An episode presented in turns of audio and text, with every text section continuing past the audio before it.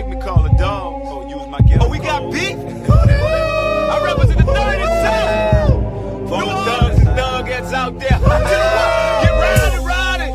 Body, body. What is it? What the truth don't say that. What is it? Represent the north. What the south? What's up, QD? And the west. This is Spotlight, the official podcast of Grapple. I'm Beto. I'm Joe. And I'm JP. Hey guys, it's been a while. How's it going? Not too bad. Not as lively a weekend as what you had, but um, I, I don't know if it pissed it down as much in uh, Oberhausen. Normally does compared to what it did here. Did it rain? Yeah, it pissed it down at several points uh, over the Oh, weekend. I don't even remember. Yeah, I, I, but yeah, overall it was all right. Watched too much WWE shit for my fucking time, but there you go. That's it. Been a busy weekend. Start of on a happy lots to Catch up on. Like I got, as you mentioned, I, I went out to, to Germany. I managed to get AEW in on the flight over. I got some SmackDown in while I was uh, while I was there. The highlights version, no, not the full show. I was kind of happy that I got through uh, the main stuff, uh, despite having three shows a day in, in somewhat rainy Oberhausen. No, you did well. How many? So how many shows have you more or less watched over the last week? Fuck me, I don't even want to count. Um, yeah, at least well two a day for WXW plus the Thursday night. Uh, I suppose one on the Friday, plus the uh, yeah all the AW and SmackDown stuff. Plus I managed to get Joker in it th- uh, today as well. Managed to go see a, a daytime showing of that. The uh, the showcase near me had been upgraded, some new seats. I was very impressed. Uh, Nice. What'd you make of it? I, it's funny. I walked out thinking it was. I thought it was fine. I, I like the main performance. I like the aesthetic of it. And then I listened to the Slash Filmcast today. Listened to them pull it apart, um, as I've, as lacking depth and all the different criticisms I've heard heard about it. I've heard I- it's kind of like it's one of those films where I think the bad reviews like that are actually making people go out. I've heard reports of the uh, the Odeon in Liverpool. Uh, I think it sold out last night and the night before. Um, people couldn't uh, couldn't get in for tickets. Uh, but yeah, it seems like everyone's got like an extreme take, whereas I'm kind of in the middle. I think there was lots to like about it. Uh, I can see why why people have problems though. Where, where'd you go with it, Joe? As uh, being the uh, the media expert you are. Well, J- and JP second, but JP's not seeing it until Thursday. Uh, so I'm getting paid to see it. Actually, I'm taking students. Oh yeah, I might be joining for a second viewing as well. I'm going to decide whether I Yeah. want to do that or maybe uh, do some marking. was Yeah. yours with students as well, Joe? No, Say it again. Was yours with students as well? No, I saw it on I saw it on Saturday with my girlfriend. Uh, Hmm. Fiver. I can't complain. The view around here, fiver a film. So uh, tenner for both of us. Good, good evening actually. Good bit of dinner Yeah. afterwards as well. Hmm. Lovely stuff. not the Frankie and Benny's. No, that, fuck that. Oh, Frankie and Benny's is fucking awful. that view cinema's right next to the Kassam Stadium, and it's fucking bleak round there. Frank, That's it- why it's a fiver a film. It's on Yeah. the. It's basically on the edge of a council estate. It's like a council estate behind it. You got the Oxford Stadium, which is the worst stadium known to man because it's three stands. Then you've got a cinema that's a fiver a film. So you go a snooker all in there as well, which is one of the most testosterone-driven, redundant drinking hours I've ever been in in my life. Alpha maleism is not dead in that place, that's for sure. uh, some of my former students told me that they once put um, put Gary Glitter "Wanna Be in My Gang" on in a snook in the snooker club just to watch the reaction of the locals, and apparently they fucking loved it. could have gone either way. That could have They, started Yeah. some they mob filmed justice. them, didn't they? They filmed these people dancing to "Wanna Be in My Gang." I was like. This and they put it on twice in a row, and apparently the second time it started, they were like, "Whoa, again!" And yeah, so you know, you know what you're getting in a snooker club, but yeah, um, tells What's you what the, sort uh, of students I'm teaching as well. students have a similar sense of humour to mine sometimes. You what? Did you say there's a Frankie and Benny's there as well? Oh, you're not a fan of the uh, Yeah. the local Frankie and Benny's? It's a, a nice microwaved Awful. Italian grub. Two meals Awful. for a tenner or whatever they do. No, not a fan. Mate, I went there last Christmas. So sometimes I do like a meal with some of the second year students, like a Christmas. And I gave him a choice of restaurants, and Frankie and Benny's won by one vote. And I was kind of banging my head in on my hand, just like, oh, really? Awful. One of the worst burgers I've ever had in my life. Like, it was double the price of a Wetherspoons burger. Hmm. And I'll take a Spoons burger any day. And that's a low standard of burger. Seriously, I'd rather have had three McDonald's, which would have come to the same price. Fortunately, I wasn't paying. It was coming out of the budget that we had left over. But the meal was bleak. It was depressing. The bun, you know, when the bun has been defrosted and Yeah, like it's still a bit wet. no, well, no, it just hasn't been defrosted properly, and it's been in the freezer for so long that the kind of bit of bread, like the skin on the top, starts kind of like peeling off, Yeah, and it's all hard.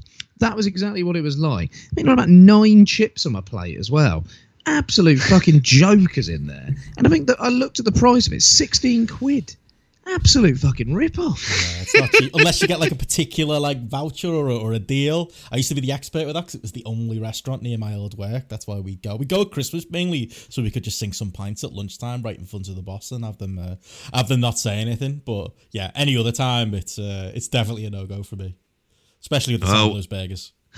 it might end up on the rise because there's not going to be a Pizza Express anymore. They, Is there not? Yeah, they're going into receivership. Oh, you're joking. You get a good voucher there. You. True, Fucking but again. My girlfriend has just been to one tonight. Fiver for a pizza and a salad. That's probably why they're going into Yeah. receivership, isn't it? The deals that I would get as a student where it's like 40% off. And you're like, yeah, right. Get in. I'll do that. Um, yeah, they've gone into receivership, so it might be the time. It's it's Frankie and Benny's time to shine. Sounds like Benno when he was going down there with the workmates was reenacting that scene in Peep Show where Johnson takes everyone down to Frankie and Benny because he's feeling a bit of static in the office. Do you remember that episode? Oh yeah, I, I think I've rewatched Peep, Peep Show like five different times. Um, I think the last time I rewatched it was like this time last year. It, it, it always deserves a rewatch though. Mate, I'm on the rewatch at the moment. Watched The Wedding last night. Great episode. my eldest has been asking to watch it. He's basically seen all of the kind of uh, pretty much the great comedies of, of recent years. He's got a good taste for it, but he does really want to watch Peep Show. Only issue is there's going to be a lot of stuff that generally goes over his head. Like what? Well, if you think about it, like it's it's the most adult of comedies. And I don't mean that in any kind of rude way. It's like a lot of the humor results from being of an age of like early twenties at the very least. And for him, you know, he's not going to get the stuff like what's the f- who's who's in the first uh, series. Jenkins on Churchill. He's not going to have a clue about that. is he isn't about wanting to sit in and have a night just watching Judge John Deed in his pants. in his pants, and Jez as a party, doesn't he? Yeah, yeah, yeah.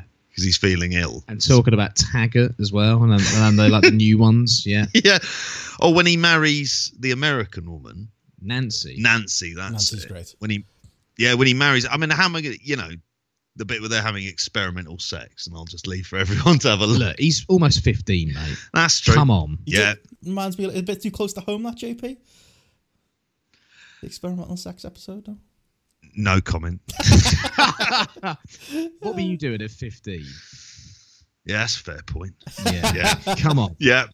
It's Come hard to argue. All right, I'll I'll get started with it. I mean, he'll love it. He goes through this stuff at a ridiculous pace. Hmm. And like, he walked out of the Hell in the Cell main event. He didn't want any part of that shite. But there we go. We'll get onto that in a bit.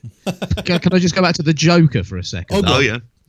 Sorry. Um, yeah, my take isn't as extreme. Hmm. I enjoyed it. I think it was probably similar to you, Benno, but it's a flawed film, Hmm. and I won't try and I won't spoil it in case people haven't seen it. But one of the pleasures I got from the film was basically going, oh, they've taken that shot from Taxi Driver. Oh, they've taken that narrative strand from The King of Comedy. Oh, they've taken that bit from Death Wish. Oh, here's the French Connection. If you like your 70s New York cinema, which I do, you can see a lot in there. Yeah. And what I'll say is, I hate and despise the MCU with a great passion and fire. In the same way that I kind of despise WWE, and I, I equate a lot of MCU fans to WWE in many ways in terms of that like hardcore fandom. And I loved, absolutely loved how this was a film that was completely self-contained to one city and one area and didn't have to have this global epic scope where like the UN were involved and they were doing great things for the globe and you've got this technology designer who suddenly has this green bloke who turns up who he's mates with and a guy who wears this costume from like medieval fucking times. He's got a hammer and they're just having a great bit of banter together and a right old laugh. I like I was so relieved and it was just quite visceral, quite nasty at times, and all of this shit in American cinemas, what they've put outside, like this is not a normal comic book movie. It's like, yeah, you're just helping the film. You're just giving it more notoriety Yeah, by doing that, but also completely overreacting. Like the Joker is basically an incel in the film. Yeah. But at the same time, those incels have been doing shit for years. Is there going to be copycat crimes? Maybe, but I think it's a bit of an over the top react. It's a bit of a moral panic, if you ask. Yeah, Yes. American media feel like they're begging for it. Like they'll be made up if it happens. Like they're all sitting outside, they're all camped outside the cinemas, just waiting for some incel to turn up. What I'll say though Yeah. is I loved Scorsese's comments as well about how he doesn't get the MCU because it's just a theme park ride and it's not real cinema. Get in, Marty. Keep making those comments. Like, I love all these MCU fans who are kicking off at him. I've seen comments like, "What does this Martin Scorsese guy know about cinema?" Like, come on, like, come the fuck on. I didn't realise That's that like was saying, "What does someone- Giant Baba know about wrestling?" yeah. Have you not seen this shit?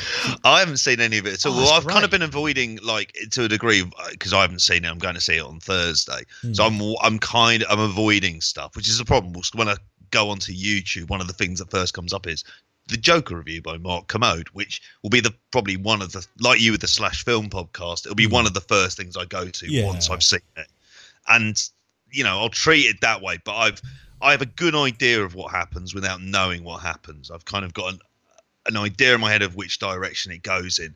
But watching it, like even the trailer, and I had students analysing it, it was like very close. I found myself having to tell them about Taxi Driver. Yeah, I had to tell my students and stuff it like that as well, and and and sort of you know because it wears its references very heavy on it. But to be honest, having seen like what the DC output has been so far, and I'm much more of a M- I, I've I've seen all of those MCU films, but then I have sons who've grown up with it in the same Mm. way that a generation grew up with Harry Potter.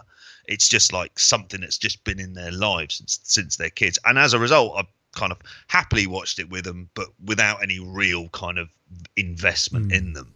So this one at least is different, Yeah. and I've been wanting superhero films to go in interesting directions for a long time. I've just time. wanted superhero films to fuck off. I get the appeal. I get They're not though, are I they? get like what you're saying about your sons growing up. Yeah, with yeah, I completely get it.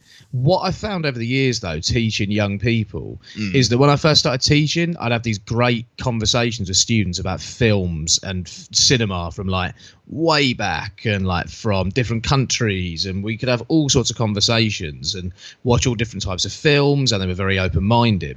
Whereas in the last few years, it's like the only films they go and see at the cinema now are big MCU style films or big Mm. franchise fare because it's kind of made the cinema into much more of an event. And I get that's probably a price thing as well Mm. to some degree. Whereas you don't get students who are studying the subject we teach going to see like. I don't know, something at the art house cinema, Yeah. like you might have when I was at college or at uni. And I find that is a real shame Mm. because it's saturated the market so much that it's killed what else is out there. It's kind of like WWE just being this horrible dominant force and no one ever watching anything else outside of WWE in many ways. So I've been fighting a losing battle for years trying to get students to experiment other stuff. And it's paying off this year. I've got a great group this year up for anything. The auteur study we did on Scorsese on Friday and the Kubrick one the week before. Cracking We stuff. need to get Benno in it. You'd lo- it sounds like you, you wouldn't mind joining in one of these classes, would you, Benno? I'd join in. I, I, I can imagine you both being very good teachers as well. So you know, sounds that's a good laugh. Basically, Not that, me, mate. I'm hanging on by a thread. I wouldn't say that, mate. that's- school's open though. Listeners to the podcast, they're getting all that. There are Marvel fans who are shaking their fist at their uh, at their headphones right now who aren't happy, Joe. Uh, I wish I could defend them because I'm not I'm not a Marvel guy either, unfortunately, and I kind of agree with everything you're saying. Hence why I'd be front row for this lesson. We're going to add, add it onto roasts, fry ups. Yeah. I got a lot of that in I haven't Germany. watched- I went to see the first Avengers film at the cinema. I fell asleep. and that was on a film's good. Sunday. Oh no, the first Avengers film's good. The first Guardians is good as well. As far as Hated those it. kind of films go. Oh, Joe. Hated. Guardians? Uh, I didn't mind that. It was all right. Batista's I, very I good. got I got its appeal. The the Avengers. I I get the appeal. I hated it though. Me and Yeah. my mate Dan, you know Dan. Yeah. We both went and we both we both fell asleep, and we weren't hungover. We were pretty, feeling pretty fresh. We were feeling quite excited for it as well, and we, yeah, pleased we weren't. Well, se- yeah, send your complaints to Joe somehow if you can find them. Uh, not me and JP. I got lot. I got lots of people in Germany defending the roast dinner, Joe. I got lot. I got nobody defending Big Tone. Lots of uh, lots of people. Uh, I think that the- people can't mention Tony Khan anymore without dogs being brought up. I think that's you're doing as well. So you've given the world some things as well as taken away. Well, I feel like my world view is uh, kind of out there and is, uh, you know, paying a bit of influence in the most minor way possible. You know, but whatever, I'll take it. The Rose Rebellion got underway eventually. It's starting one by one. Uh, somebody somebody told me out there how much Like they the hate. Joker. I can't remember who it was though. Yeah, yeah, I, I could imagine Joe being the Joker. Uh, face Fucking hell, I- I'm, I'm all right, you know. Like, shooting up a Toby Carvery. Not possible, no. I'm not going to get on some sort of like murderous rampage, and I'm not falling into a vat of uh, poison or whatever it is he falls. He doesn't in this one, does he? But uh, No, in the, the Tim Burton one, yeah, yeah. that's a film that doesn't hold up over time. I don't think I'd be very Nicholson as Joker. I don't think I'd be a very good Joker. I think I'd just be an angry Joker. you would be. Different take on the character, all in all. Maybe It'd more be Duncan it's certainly better than Jared Leto. I'd go as far as say that. More Cesar Romero. Go go back to the '60s. Still, still better than the Jared Leto version. I'd, well, Suicide Squad's another fucking story. Jesus Christ. That's a bad film.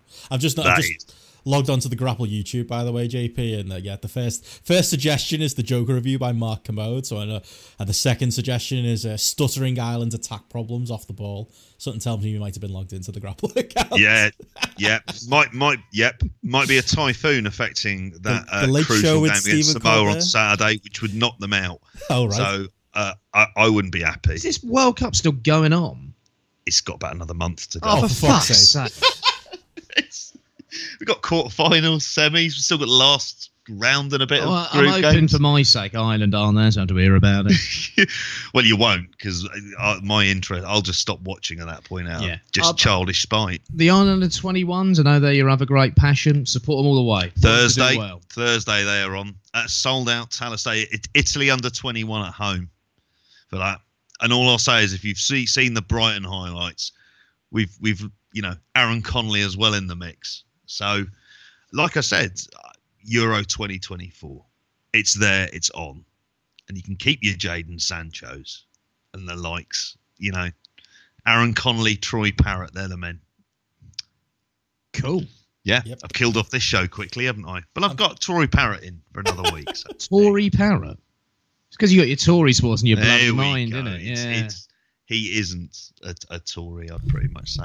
well, there's the said show Tory title. Parrot. Said Troy Parrott. You said Tory. You slipped. No, I didn't. It wasn't Freudian either. It was.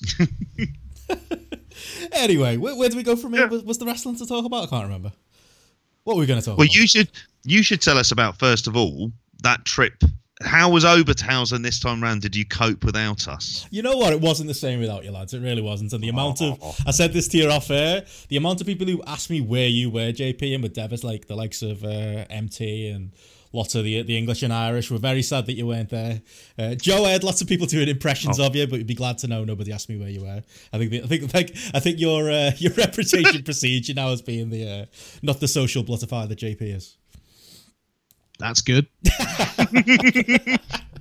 That's you'd be happy very, very, very much Joe. No, but, but you- um, you were both hello to much everyone who went. I, I mean, it would have been a would have been a great time, but Oh. my God, this is this is our busy season at the Oh, moment, so it's like completely into that. But Didn't didn't rain at all. Was it good weather? No, it rained. It rained quite a, a fair bit. It was basically the same as back here. Um, I was going to say though, yeah, yeah, Joe, you were definitely there in spirit because I got a lot of um, Tony Khan jokes and the like that I mentioned earlier throughout the weekend. And yeah, that, although I did miss you lads, I got to spend a lot of time with the with the likes of the the Ogdens who were always good value. Uh, Will, if the uh, Will was around a lot. Um, Alan Cheap Shot I spoke to quite a bit. Uh, got to speak to um, Ian and Jen of, uh, of Back Body Drop fame. I spent a bit of time at the shows with Jamesy. It's always a good kind of like social kind of a, occasion, if anything. It's just Yeah. it, it is like it. It. I was trying to like describe this to someone when I got home. It is the worst place probably in Germany. Like Oberhausen has got nothing going for it, but I still kind of enjoy being there because I'm. I don't know. It's the. It's going to the Turbinenhalle. It's kind of that little culture of going to the shitty McDonald's outside. There's even something to be said for going to the crappy towns. Like I, I had a, I flew in through. I'm gonna mention. I'll go through the matches and stuff later on when we get to our review sections. But like I went, I flew out via Cologne and home via Eindhoven, so I saw a bit of the world. Only paid twenty pound each way for my flight. That was pretty good. Saw a there was a burger burrito. I took a photo of in Cologne. That was Yeah. uh, quite the sight. Uh, I did actually do some Look, cultural stuff absolutely. well. Did it have baked beans in it? It did. It did. It was a disgrace. I didn't get it because of the cheese. Uh, I couldn't work out the gym for. I'm a stupid uh, English person who doesn't like cheese, so couldn't order one. But I took a picture for everybody. So lots of good sights there. Wandered into Essen, and you know what, JP? You gave Essen a Oh. lot of grief on our live podcast last that we did uh, in Germany last time. This time I went Yeah. through Essen Central. You know what? A lot nicer. Um, maybe Really? maybe, maybe you know more akin to, to similar to Oberhausen than a, than a Dusseldorf or a Cologne, which are both very pretty cities that I've been able to uh, wander on these trips. But you know what, JP, I give them, I give them, uh, give them some credit. There were a lot of football fans there. They were all wearing red. I couldn't work out what team it was. Is there a local team to Essen? Um, There is Essen, but Yeah. Essen have got like an old reputation from like sort of seventies. Hmm. Um, I'm assuming Cologne. Yeah, that's Cologne wear red. Hmm, maybe that's what it was. Yeah, I wasn't sure what it was, but I saw a lot of their, their fans about it. Kind of made for a for a fun little trip, being stuck on a train with with all of them. Uh, but yeah, it was fun. Uh, I got went to Eindhoven on the way home. That was a bit more of a miserable city. Got shouted at by a bus driver uh, and shouted at by a woman in a in a uh, in a coffee shop. Not that kind of coffee shop though. Uh, not the friendliest place. And I also end because you guys weren't there, uh, mainly JP, uh, to father me like you did last year when I uh, managed to lose my laptop and my bank card. Uh, I almost Yep. wound up in Belgium uh, on the wrong bus, on the right bus, but it's when it stopped in Eindhoven, it didn't look very Eindhoven-y to me, so I almost didn't get off the bus. That would have been a fun story. Uh, but I saw plenty of the world, so it was fun. and you weren't robbed. I wasn't robbed, and I didn't see any men walking around in Gracie Jiu Jitsu hoodies, unfortunately. Fuck. If I did, though, I would have used like that my bowl at the bowling we did on the Friday. Uh, myself, Alan Cheapshot, and Snowboy were uh, teamed up against the Workhorseman and Dominic Garrini, and I was thinking that if I, de- if I spot anyone with a Gracie Jiu Jitsu hoodie, imagine this is a team to, to come and find them and sort them out. Oh, I'd have done that. I'd say, boys, we're going out for a few cheeky beers. Take them off to the Golden Bar. Few cheeky beers. few eh? cheeky beers. Um, and then, and then let's we'll walk around for the evening around Oberhausen. And as soon as we find them, fuck me, I'm setting Garrini on them, and then letting JD Drake work on them afterwards. Oh. Anthony Henry can finish them off. But yeah, we would we'd have written that. We'd have fucking owned that town. He's quite the under my control. I'd be like Gary. Hart. Oh yeah, yeah. You'd be like the manager, yeah, in the background. I'd be managing them. Yeah, I think that'll Get, work. getting the perks. I'd love to see you as their manager. I'd love to see you as anyone's manager. I'll do it. I'm I'm more than game for it. Progress. If they want to rebuild, get you in as a manager for their stable. I don't think I could talk publicly. Perhaps. Oh, I think you could. Uh, mm, yeah. okay. I'll keep. Yeah, I'm up for it. If anyone wants to fucking try it, it'll die on its ass. But I've warned you in advance. You've so got you've got the right voice like- for it, JP. Like you're, a, a couple of people noted to me your booming voice was missed from the uh, the press stuff that we did o- over the couple of days, which was very good this year. We had some good interviews. Um, Oh, but yeah. that could work. That could work. Yeah, we. I mean, it'll all surface on YouTube at some point, but yeah, we had a really good uh, chat with uh, with a, with a, uh, your mate Dennis Birkendahl, uh, Tass, uh, Young of uh, of WXW, going through the. Uh, they were they were they were more open this time to answering like the I suppose the harder questions. Like I asked about uh, what's going on with Lucky Kid because his booking in WXW has been pretty terrible. Will asked a couple of uh, NXT UK based questions um, about scheduling and, and that type of thing. Uh, that was very good, but it was it wasn't the same without uh, with you there uh, quizzing uh, quizzing Walter as you did last year. Yeah, that was weird. And my voice was absolutely dying on its arse as well during that It's- one. And I think I'd had about three hours sleep because we'd been at the, the after- party. The after party. I didn't do the after party this time. Couldn't be bothered. I, Ah. I was, I was. A lot of people were struck that there was like this was the cursed weekend. Like wrestlers cancelling. The lights went at Ambition at one point. Uh, and lots of people were falling, falling down sick. Um, I wasn't too good the Friday, Saturday, so I wasn't drinking too much. But yeah, I didn't do the after party Saturday. But again, wouldn't have been the same without you. But I did do the bowling. Yeah. I did see the meat vendor machine again, JP. The uh, the, the the weird vendor machine in the middle of the street that's filled with bratwurst and curry sauce. Yeah. Um, the odd. uh, We didn't just dream it. We weren't just drunk last year. It did actually exist. It was a real thing. Jesus. Did you get any Vice beer in? I had a few. I had a few. I had a few good beers. We went to it. You know, we should go, and we'd recommend to everybody to go. There's a brew house right opposite Centro, and we've walked past it a million times. Actually, went in there with the Ogdens and Alan Cheapshot, and it was great. I Had a really good fest beer in there. Uh, it looks like they brew they brew their own stuff, and they had a good a good menu of stuff. That was a proper German place, not like all of these McDonald's trips that you always end up wind up doing, or like I Yeah. even to get a break from that, I went to the local Netto quite a bit to get like a I could get a, I could get a coffee for fifty cents, and I could get like this weird sausage roll looking thing that had a bit. I think it had like a curry sauce in it for like twenty five cents. The Ogdens were made up because you could buy beer for. I think it was thirty cents that Andy Ogden was. Mate, is that not beers from there too cheap? Net- Is that not in the too cheap as in whoa? You know what? Netto got a bad reputation in the UK. I don't know what it was, but it was kind of a joke you'd make as a kid. You know, when uh, when you, your ma shops at Netto, it was a big thing in, uh, in Liverpool. Or when Mate, Liverpool Quick had- Save was worse. Yeah, I don't know. It, Netto had a much Yeah. weird reputation. a little bit. I know Kwik Save had the no frills stuff, but Netto in general was very no frills. I, I feel like they got bullied out of town because there are no Nettos in this country anymore, are there? No, don't for a think so. long time. Oh, actually, is there one in Wolverhampton? I don't know. When I was You know, thinking, I've If there got was a got to be one, one in- that's where the that's where it'd be. I've got a feeling I've, I've driven past one in Wolverhampton. are there any before. Netto stores in the UK? JP's looking up the Netto stores in the UK. now. I'm sure I've seen one in Wolverhampton. This it is the says important was a discount. Ah, here we go. 2016. Yep, it's gone. Now I'm it was sure- bought out by, yeah, basically by Sainsbury's. I'm sure I've seen like the outside of one in Wolverhampton. It must have been closed, but I'm sure I've driven that past sounds it. very Wolverhampton, doesn't Will it? Cooling can confirm. I'm sure. Yeah, if anyone knows where there's a local Netto, let me know because I would uh, I would love to head back there. But yeah, it was a fun trip, but again, not the same without you guys. Oh, thank you. Well, hopefully we'll be able to make it along to uh, you thoughtless prick. Um, thought we make make it along hopefully to Carrot. That'll be interesting. I did a few announcements for it. Yeah, trip back. I want to go to this Vice beer place as well. Yeah, definitely look- recommend it. Definitely. But I'm, yeah, I'm slightly annoyed that, that we it would have taken the fourth time of visiting It- there to actually go there. it would absolutely make Joe's beer corner. Um, I can, I can promise you that you will uh, you'll get something you like there. But like I say, we'll talk to won't, you. I won't be going, mate. So, Oh, never coming back, Joe. I'll never say never, but not for a Yeah. while. Oh, shame. Well, we'll go through the uh, the matches and stuff for the weekend later on when we get to our reviews. But I had a good time. I'd make it. I'd make the trip again. I had a good weekend, all in all.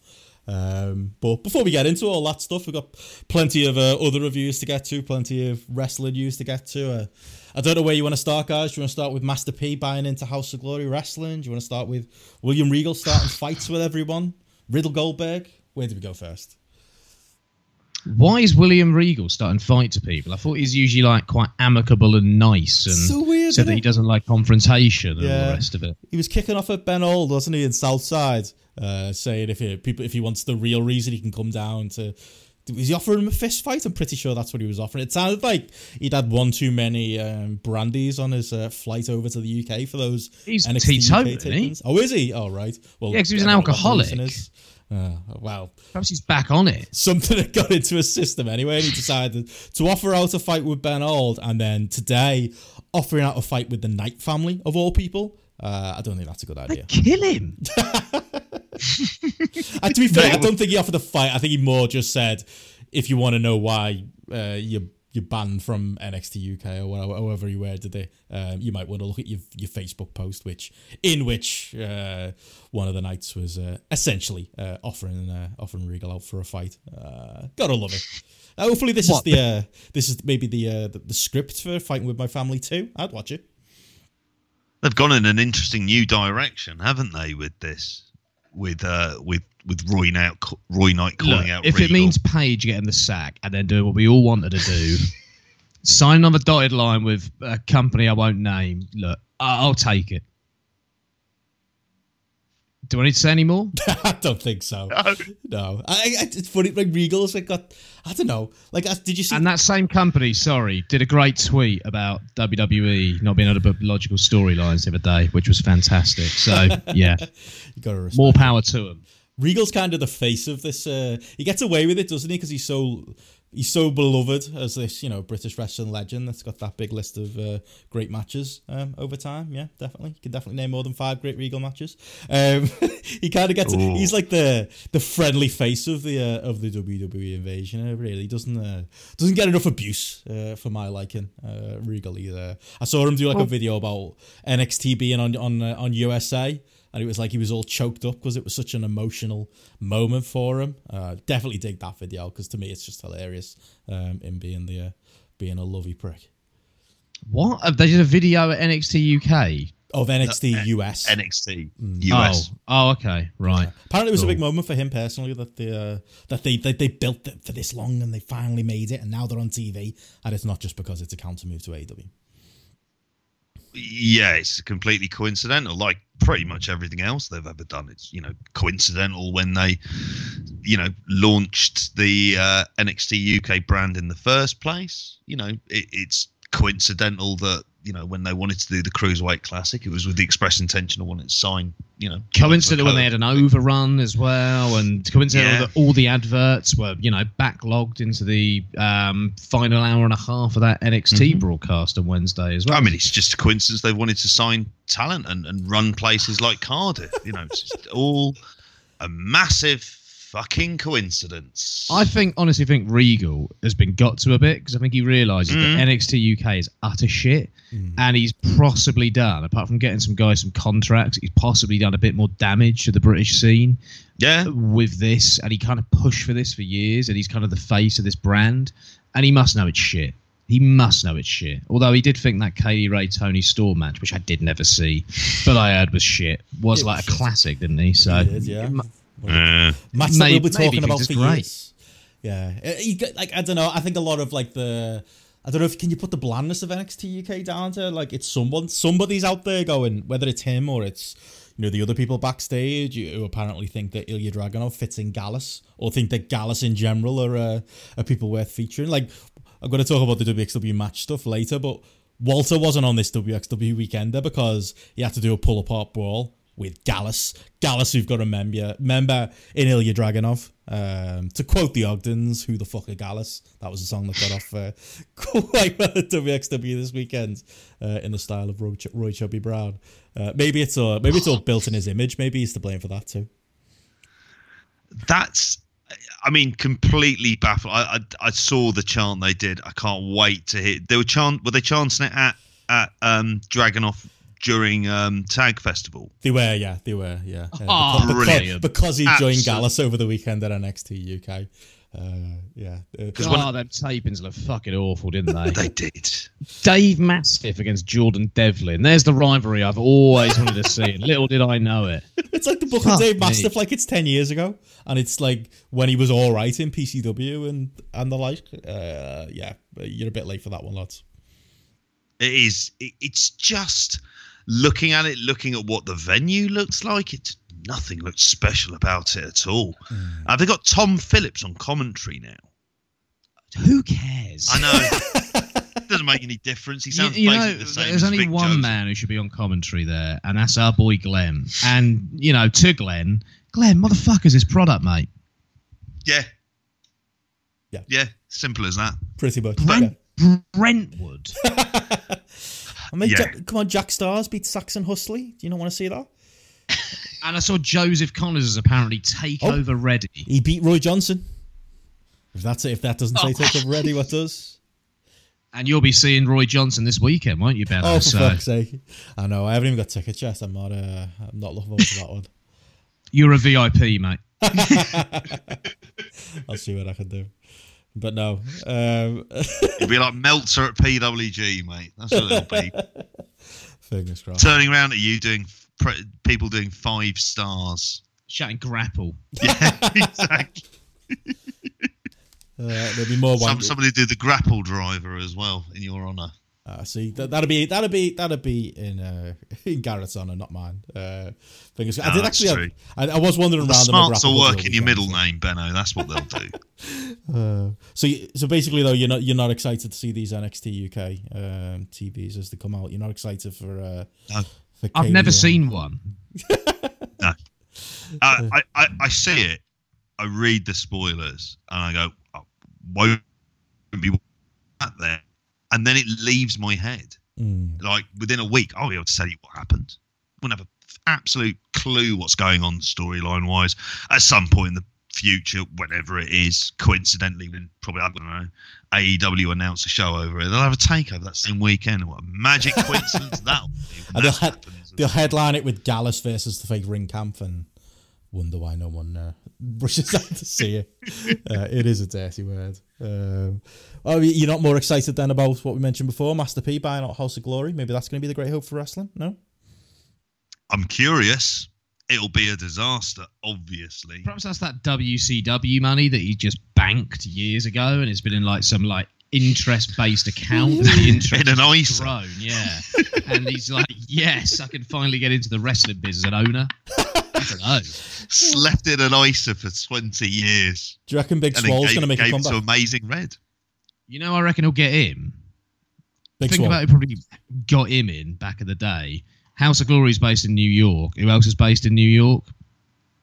Russo. Oh, that sounds kind of like a Russo-ish style thing, couldn't Yeah. it? He could he could be doing that, but isn't yeah? House of it's House of Glory. It's House of it Glory, not? not Ring of... Didn't he run Ring of Glory, Russo? I It know that was Ring his of own Glory, yeah. wasn't it? For that, Yeah. but oh, I thought House of Glory was the one that Amazing Red ran. Yeah. It is, yeah. it yeah, is, yeah, based out of New York. yeah. is there not a whole religious vibe to it as well? No, The that's House Ri- of Glory. that's Ring of Glory, that like- Russo's company. Mm, that Oh. word glory makes me kind of think to myself. That's all.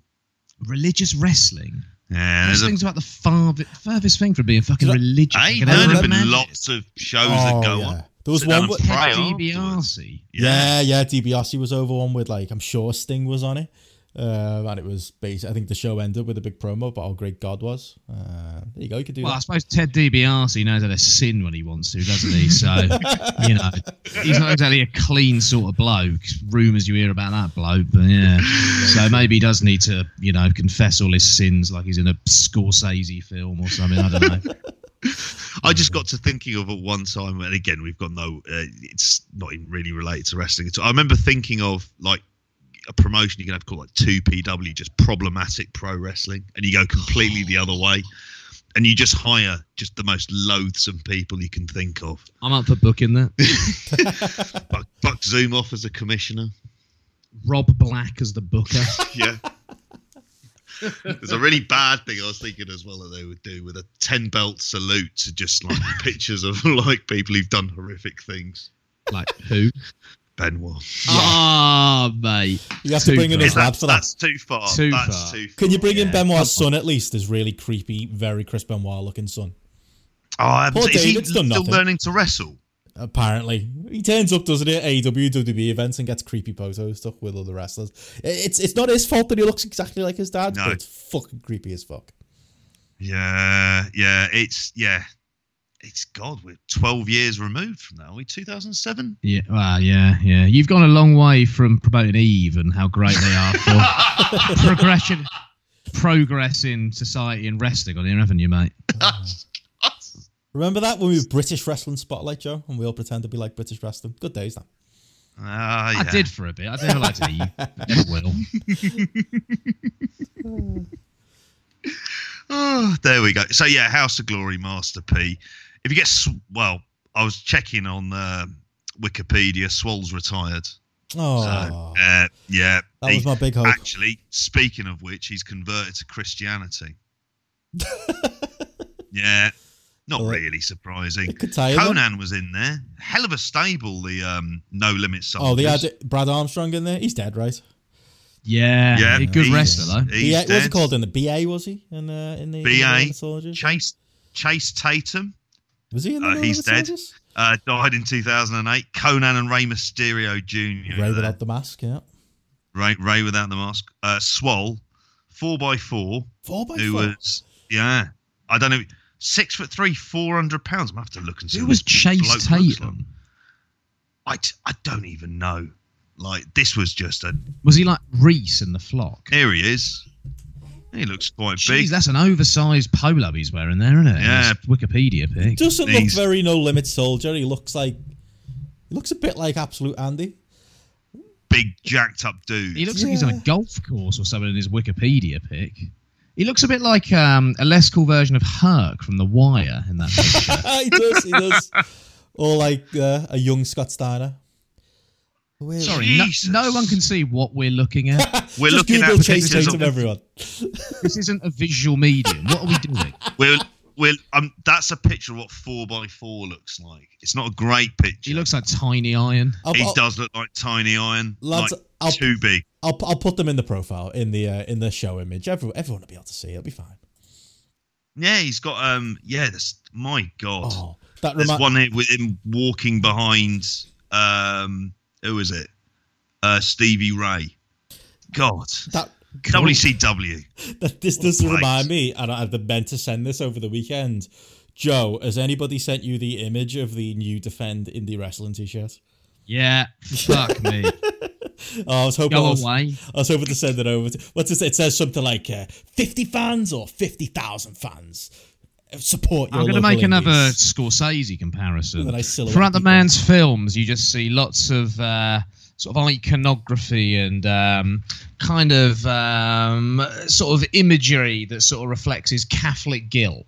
And I feel like uh, Regal and them Defend Indie Wrestling lads are showing their independent and British wrestling based guilt with their moves in the last couple of weeks. It's almost the equivalent. And that shirt, or to that hoodie or whatever it was, was the absolute nadir Mm. of showing the guilt and mm. kind of the I don't know the way that they're sort of trying to hang on to having this indie cred in some way rather than coming across like the worst sort of corporate sellouts who have not managed their kind of transition into corporate wrestling very well at all. One hundred percent. That's exactly. That's exactly. It. It reads. It's like the most gotten to T-shirt you'll ever see. It might as well just say "gotten to" in big letters. It's like a big picture. If anyone's not seeing, it, it's a big picture of like a silhouette of Pete Dunne, and then yeah, fifty fans or fifty thousand support your local scene. Like one no show with Pete Dunne on it's doing fifty thousand fans. Um, at least not an independent one. Maybe if he t- appears on the WrestleMania at some point, that might happen. Uh, but He's going to draw the house. of course he is, of course he is. But it- it's clearly just a, a pure saying that he did the rumble, so I don't know how many thousand fans would at that rumble, but it's purely just a gotten to reaction to people saying that they're not defending indie wrestling anymore and that their criticism of David Starr is uh, is un- unwarranted because they've basically sold out, which which basically they have. Let's just admit it, lads. Just run with it. It's fine. You you it, it was a t-shirt brand and it didn't work out. It it, it didn't work out to be true. Um, but you got yourselves a couple of good mark deals, so why complain? Do you know what I hope happens to those t-shirts? Go on. The first thing I'd like to see happen is I'd like to see Tony Khan gets a load of them in a discount sale and just wanks his dogs off onto the t-shirt and just get a load of dog spunk all over them because that's all they're worth. And then what happens is the rest that are left over, there's a little documentary piece where Pete Dunne, Eddie Dennis, and Mark Andrews go to like a pulping factory like Alan Partridge does at the end of series two when his book gets pulped. and they watch their t-shirts just get destroyed as they're on their way out. I, I just get such joy out of that. bit of Schadenfreude. Yeah, I was gonna say if it, yeah, someone wants to do a mock up. Becca Shota, I met him at the weekend. Wants to do a mock up of uh, a dog cum cum full covered t-shirt. Look, Nah, his maybe don't, t-shirts don't aren't do it. cum rags, whereas that bloody defend stuff, cum rag, dog cum rag. Jesus. Sorry. Brilliant. Oh, last oh last newsy thing before we move on. I did mention uh, Riddle and Goldberg. You looking forward to the fight, the match eventually? I Yes. want to, yeah, but go on, JP. Yeah, but it won't happen. That's Yeah, they're, probably. they're going very real sports on on SmackDown, bringing in you know making the try. They're, they're going, and we're going to talk about it in a bit, but they're going very real sports in like aesthetic in bringing in real sportsmen. Um, some of which we're Oh, going to yeah. talk about later. But the actual wrestling is still WWE bullshit wrestling. If you want to go the whole hog and impress the Fox execs, Riddle Goldberg, throw that on a SmackDown, make some money. Uh, my, my fear is they won't promote it properly, and people will be like, "Who's this Riddle?" And they won't get him over before the fight, and they'll just throw Riddle in, and he'll end up being a sacrificial lamb for Goldberg. That's my fear. Mm. When realistically, I'd have him on TV for 46 weeks. Using a, a knee strike, submissions, a jackhammer, and a spear week by week to finish people off, getting him over, and then build into the Goldberg fight like a WrestleMania or something. Yeah. But I don't think they've got the patience. They can go through undefeated on a roll. Look, they've not got the ability to write storylines like Brazzers can write in this day and age. So, Yeah. Bra- Brazzers uh, tweeted at them, didn't they? They yeah, did. yeah, uh, they'll fuck it. They'll absolutely fuck it. Yeah, they will do. It's just that's the thing. I have no faith in them being able to do what would be a story that kind of writes itself and would get someone over massively, someone new. But um, it's all right. They got sledgehammers and shit they can use instead, haven't they? Do you want to talk Different about kind of that? lights. Yeah, we're yeah. All you can say for Matt Riddle is he's exactly the same when talking to Goldberg as he is down back alleys and Blackpool talking to me and JP. Yeah. And that's the beauty of the man. Yeah. yeah, yeah. People He haven't is. seen it. That's the what was it called? Goldberg was some documentary they put on WWE 24. But it was Chronicle, a? Chronicle. That's it. But it was literally exactly the same as how he described the meeting was, and he was Riddle the whole way through. And it felt like Goldberg was either working towards a match or just generally pissed off, and Riddle was just more Matt Riddle in his face. Gotta love it. I've got a theory that this is Heyman mm. because I think Heyman must see potential in Riddle, mm. Got and Goldberg Heyman does. Heyman does all the Goldberg stuff, doesn't he? Mm. And works closely with him. So I wonder if this is Heyman building a, f- a feud sort of over a long period of time, trying to build some internet buzz, trying to get these little clips out there, sort of to build up the match that mm. does eventually, hopefully, happen. And if Heyman's, you know, maybe booking the feud mm. and it's involving Goldberg, it gives me a little bit more hope. But in a way, I like to think that this is just off the cuff and Goldberg's genuinely pissed off.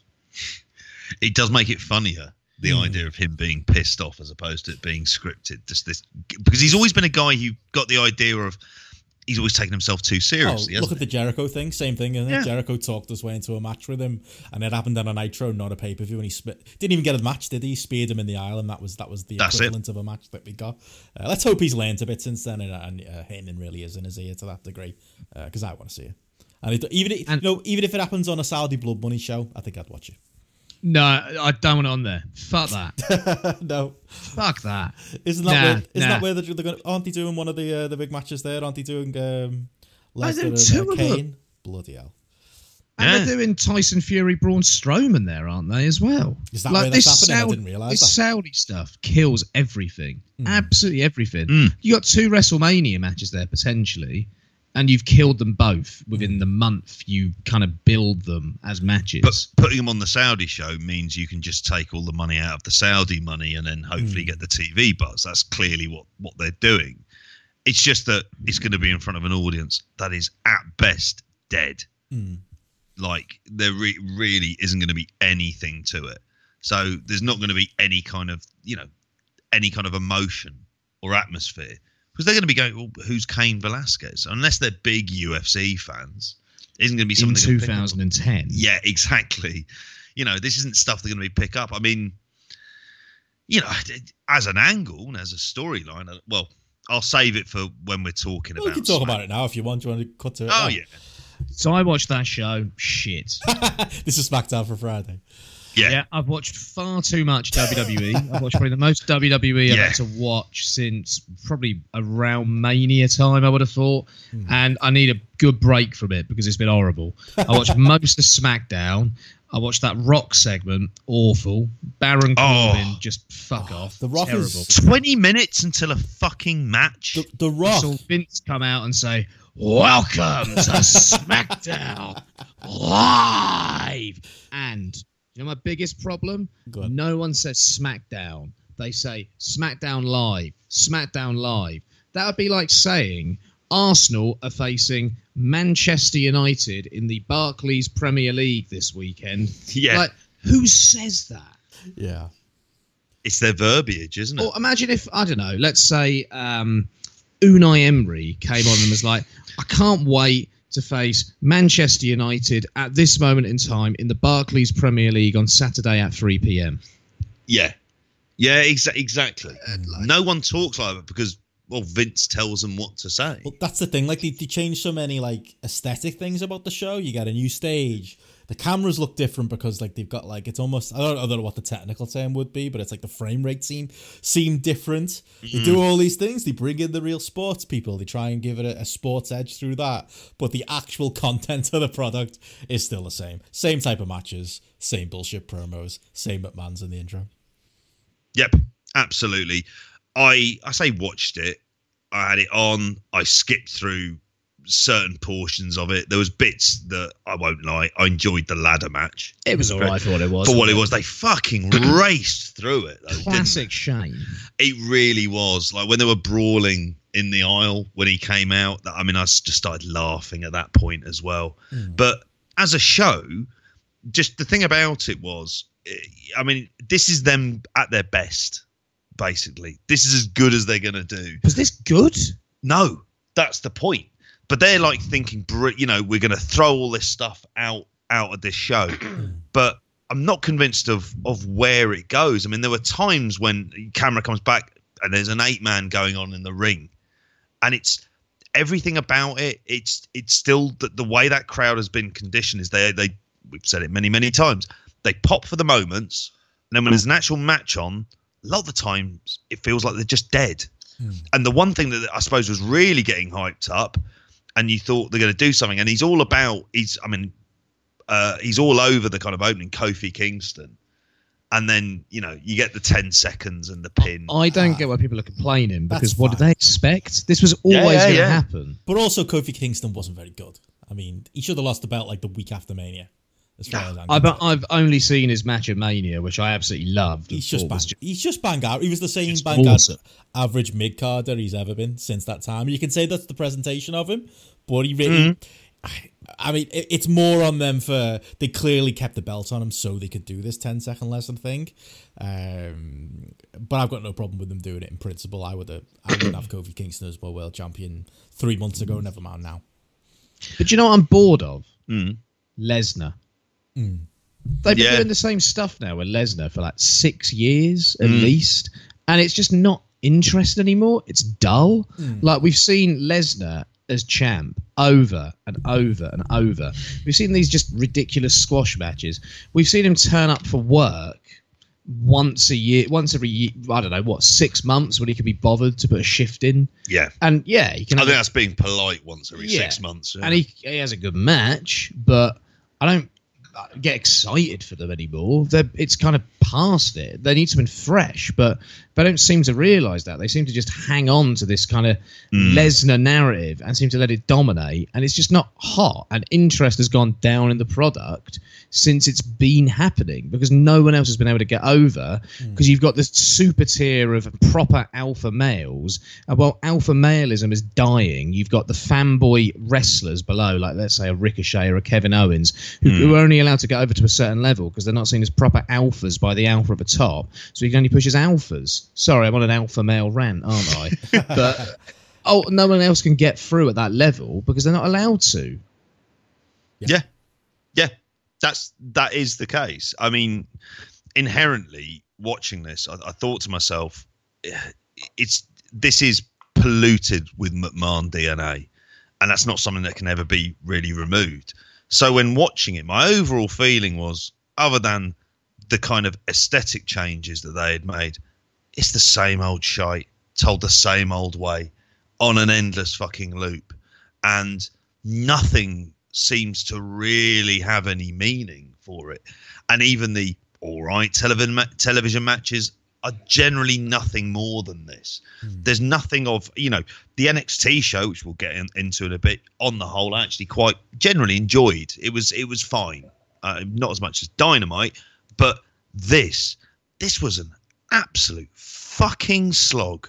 From the 20 minute promo at the beginning, the tag match was all right. I can't. I kind of zoned out watching I, it on I, there. I ran through immediately. Yeah. I knew it was going to be. the the Seth Rollins, and obviously we knew, you know, the Hell in a Cell main event. But there was just that that stuff with Nakamura. It kind of started with this mad kind of Na- Nakamura getting the armbar in, which was quite a good way to start. And then basically the lights went out reasonably soon after. And you've got your world champion babyface running up the ramp away from a dark from dark lights. And then that fucking Bray Wyatt comes out and chokes him out on the stage, and it's just like, oh my god, it, just and it. I don't want to go all sort of Meltzer and Alvarez and, and sort of losing my shit at individual segments, but I just kind of thought you don't know how to book your, what is meant to be a top baby face. You have not a genuine fucking clue on what's going to actually get him over. And by God, like I mean, don't get me wrong, he never helps himself. Um, but yeah, it's it's so uninspired. The whole thing is so uninspired. And I was talking with Joe about this this earlier on. It's like something that WWE don't seem to have gotten is that in the era where they created this version of WWE, American television has had its kind of golden period. And you look, global television has had its glow uh, had its golden period. We've got high prestige drama, and people are generally on the on the whole a lot more nuanced about the stuff they watch because there's so many options for it.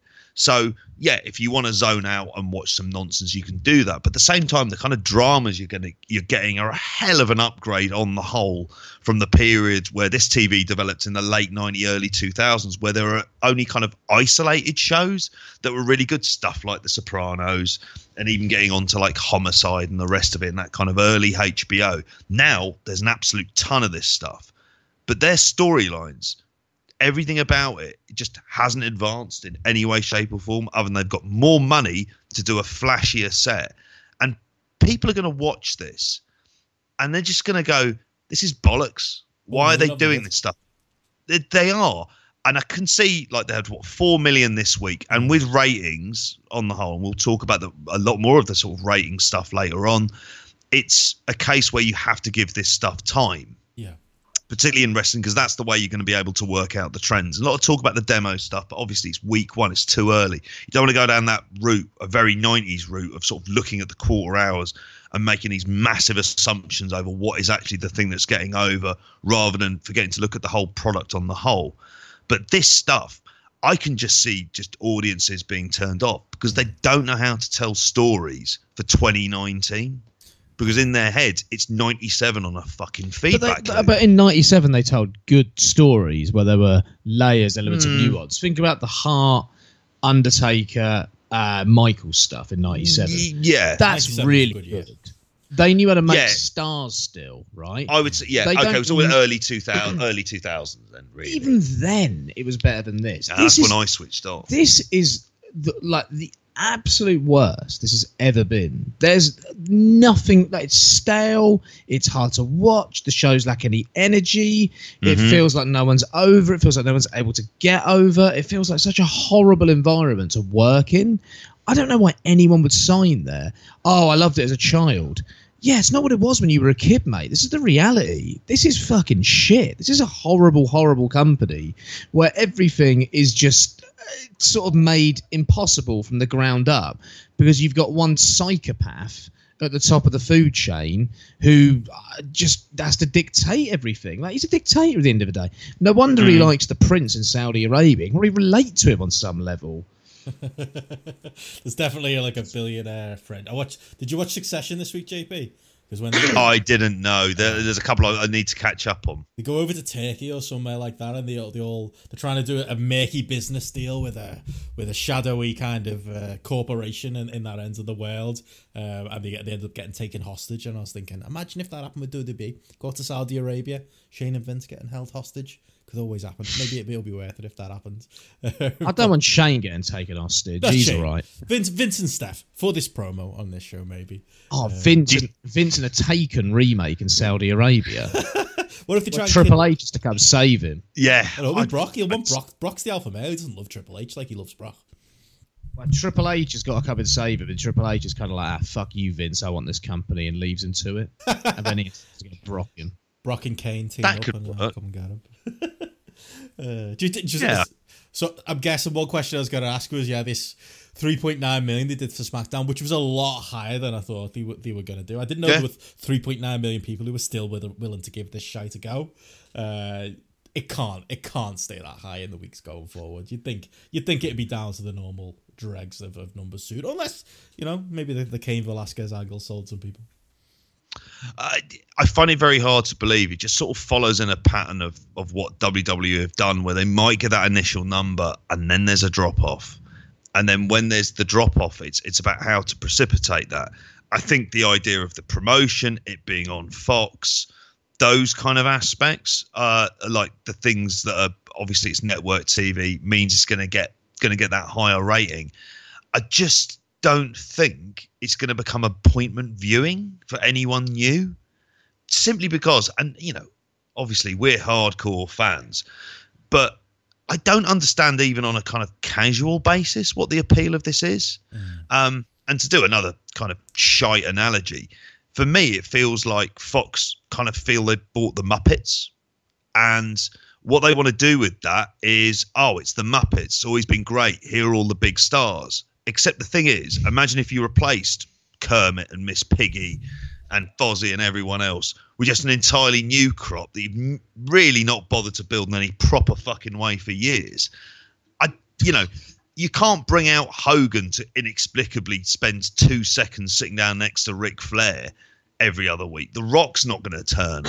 the kind of hot shotting stuff is just not going to work. And because they're such a reactive company, it's not like they're, they're going to have some sort of, right, this is the direction we're going in up until Mania. These are the storylines that will get us to the Rumble. They ain't got a fucking clue. I don't have any faith Yeah, that they know no what they're going to investing do. in anything they do. Like Yeah. when I saw Tyson Fury there, I was kind of like, "Oh, this is interesting. This could be something that peaks nicely at Mania." Then Cain Velasquez turns up, and I, I you know, the Lesnar Velasquez fight in 2010 was great. Hmm. And you know, there's something there still, possibly. I'm thinking, okay, WrestleMania could be interesting. No, in a month's fucking time, like they don't they can't eh, saudi arabia dictates kind of everything at this point it's the reason they've got so much fucking money that they can just go spunk up the wall on anyone mm-hmm. and kind of buy up the indies and just have a warehouse full of talent it's the reason they can set up these satellite territories that mean utter shit where you run in brentwood and have a performance center in enfield yeah, honestly that crown fucking prince what a cunt what an absolute Yeah. cunt. It's human rights violations, number one. Yeah, that counts for the most. But is kind of, let's put it this way Yemen. monopolize. Yeah, well, yeah, Yeah. yeah, yeah, yeah. Monopolization of wrestling. What an absolute cunt. Yeah. All of that money. And I'm appears- also, I'm not also saying that his monopolization of wrestling is worse than his human rights violations and what's happened in Yemen. Marginally, It you know. certainly isn't, and the Khashoggi stuff. But fuck me, this this bloke thinks he can have the whole fucking world. Honestly, hmm. if he wants, I don't know, WWE to release Paige so she can sign for Brazzers like we all want, he probably fucking could. I, saw someone tweet like, "Wouldn't it be great if he just liked good wrestling? If like he was like, you know what I mean? Despite his war He doesn't crimes like and wrestling. the people he he, made, like it. but imagine if he He's- did, and imagine if he was, you know what I really, you know who I really like Daniel Bryan, and you know who I really want to see him against AJ Styles in a sixty-minute, maybe not AJ these days, but somebody else Yeah. good in a fucking sixty-minute IMAR match. It would be one thing if this evil, maniacal dictator who murders people in his spare time had good taste in wrestling, but unfortunately, on top of all his crimes, he's got bad. Is that what you're saying, Joe? He doesn't like wrestling. Look, this is him showing off. Oh, look, I can buy a Serie A game. Yeah, Oh, look, I can buy the Athletics World Championship. global image yeah, thing, isn't it? That's why it's, ba- PR. it- it's PR. basically the, the the kind of larger global equivalent of that bloke you really dislike who made a fuckload of money who turns up in a Porsche because of course he does because that's the car you drive if you're rich and you're a cunt and you know n- not really a lot about cars. He's probably got some like really gaudy Ralph Lauren polo on that looks like shite as well. Some new trendy haircut and a pair of fucking loafers or something because he's just a twat and he's dressed like a Tory, and he's giving off the image of someone flash because he's got money now, so he must do that.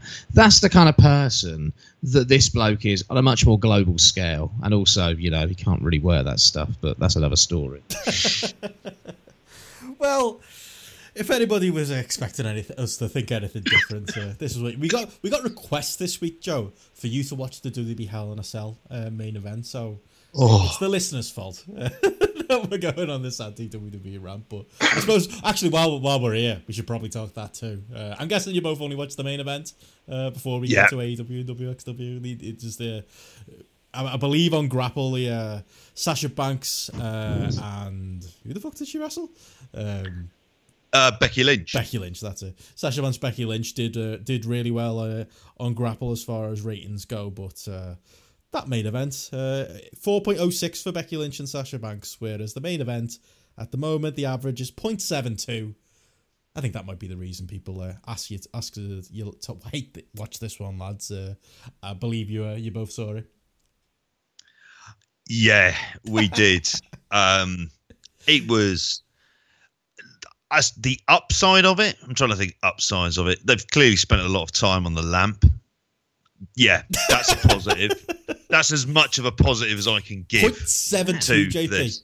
Point seven Yeah. on Grapple. The Invisible Man match with Bryce Remsburg doing the work of a million men has got an average of I think it's four point six seven right now on Grapple. 0.72. The main event of the Oh. WWE pay per view from Sunday. I love this app. Yeah, it is. It. I mean, I mean, and obviously the fans there and the videos that went around afterwards chanting refunds, bullshit, AEW chants. Um, there was a part towards the end they were chanting restart the match, which would have also been horrific if they'd actually done something around that as well. There was that weird bit at the end up on the uh, was it up on the ramp afterwards? That was the best bit of the match. We were laughing That about was that. Yes, Joe, the you- mandible claw. You broke your Bray fucking Wyatt music. embargo for this, J- uh, Joe. Say it again. You broke your Bray Wyatt embargo for this, Joe. Look, I was reluctantly forced into watching this against my will. like, seriously. I made you dinner so you'd watch it. Oh, what did you I, I played dinner? football and turned up at JP's, and the dinner was in front of me, and What it was, was it? on. And I needed to eat because I burnt a lot of calories at football. What it was was a curry. Oh, it was quite nice. A bit of naan bread, bit of Bombay mix as well. All the trimmings here. Um, better than a roast. But ah, Jesus Christ! Fuck, like number one, this match was always going to be shit because Bray Wyatt's in it, and Bray Wyatt is shit. And anyone who invests in Bray Wyatt and thinks, "Oh wow, look at this character stuff," it's not wrestling. Once he gets in the ring, that stops. Like, I don't want to watch wrestling to watch someone doing some like pseudo version of fucking Play Days. I'd rather just watch replays of Play Days with Zoe Ball and Chris Jarvis from back in the day, or Dave Benson Phillips. He was on Great Play man. Days for a bit. Great I don't want to watch Bray Wyatt doing some like twisted macabre version of it. It's not interesting. It's just shit. This doesn't belong in wrestling. Like the problem with WWE is they're trying to be too many things, and here they're trying to be some twisted, weird psychological horror movie with slasher elements. And you know what? If I want that, I'll watch a horror movie or I'll watch like American Horror Story. I've never seen it. I've heard it's all right. I'd rather watch it than ever watch Bray Wyatt. I don't want this in wrestling, right? So number one, I'm in a bad mood. I've got to watch a Bray fucking Wyatt match, right? In my top five worst wrestlers of all time, just utter shit. I, oh, you got me going. From the day he debuted, when I had to sit in a pub before the York Hall show where Tanahashi faced Marty, and there was a few people I met up with, and I'm sat there listening to someone talking about Bray Wyatt is the greatest heel of all time, and I can't really kick off because I don't really know the bloke, I don't really know the people that well. They're acquaintances, if anything. I'm thinking, what the fuck are you watching, mate? Me and my brother looking across at each other like, what is this bloke on about? Oh, he does this walk like uh, from The Exorcist. Yeah, and that makes him a heel. People just look on confused. How does that get him heat in the match? What does that add to the match? Fucking shit. Just awful, awful, awful wrestler, awful gimmick. This stuff doesn't belong in wrestling. Do you know what Bray Wyatt's best run is, if you ask me? Husky Harris.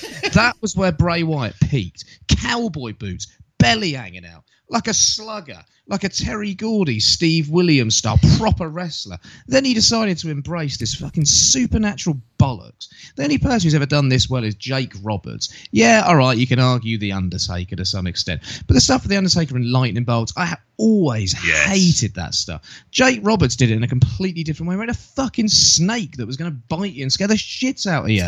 and also his promos made sense and were fucking awesome.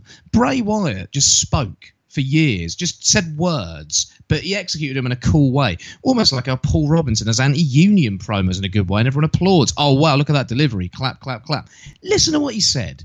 This stuff is so unbelievably bad and it's turned me off WWE in the worst way possible.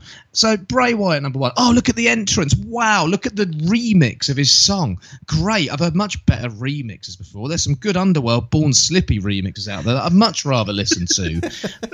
Absolutely fucking awful. Then this match starts, and I just didn't care at first. This red light, which they brought back after 20 so years. bad. remember them using it in Mankind versus Kane at Survivor Series 97. Yeah. Did, yeah, the 22 years later, they've suddenly decided, oh, I remember that 22 years ago. Yeah, let's bring it To, back. to You know, like- that's 22 months ago at best. Might even be 22 days ago. He's got no concept of time at this point. He's an old man. mate, there are soap characters that turn up in EastEnders occasionally. I'm like, fucking hell, he's not been there for years. Not 22 years, maybe like 10 or 15 at the most. Like, Jesus Christ. And it just looks shit. Could the crowd see it? Probably not. They just did stuff for a bit to do stuff. Then just started kicking out of finishers. For what reason? They killed the curb stomp. Yep. Th- th- they killed whatever Bray Wyatt's finisher is called. Si- Sister, sister. Oh, Abigail. sister fucking Abigail. Wait, Ah, Manson family bullshit. I like. I don't like the Manson family. I find them intriguing. But Bray Wyatt has killed any interest I had in the Manson family for a good while because of his pseudo Charles Manson bollocks. Like the match was so fucking bad. Why does he get a toolbox out?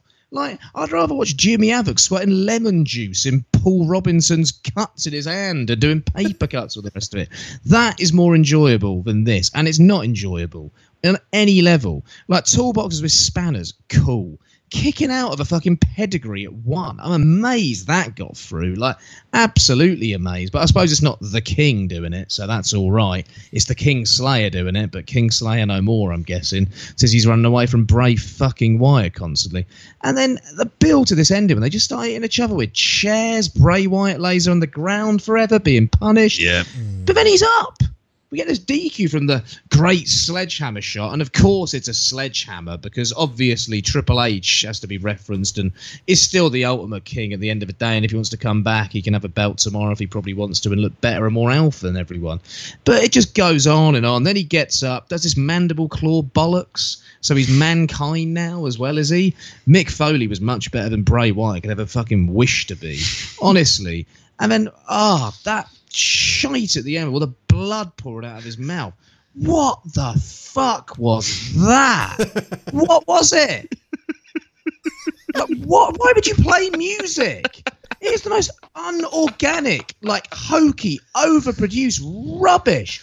How could that? This is the stuff that makes me so embarrassed to be a wrestling fan. When like mm. mine and JP's wrestling podcast comes up at work, this is the shit people think of. Yeah. Yeah. Not, I don't know, a couple of ass kickers, you know, lumping the shit out of someone in the ring.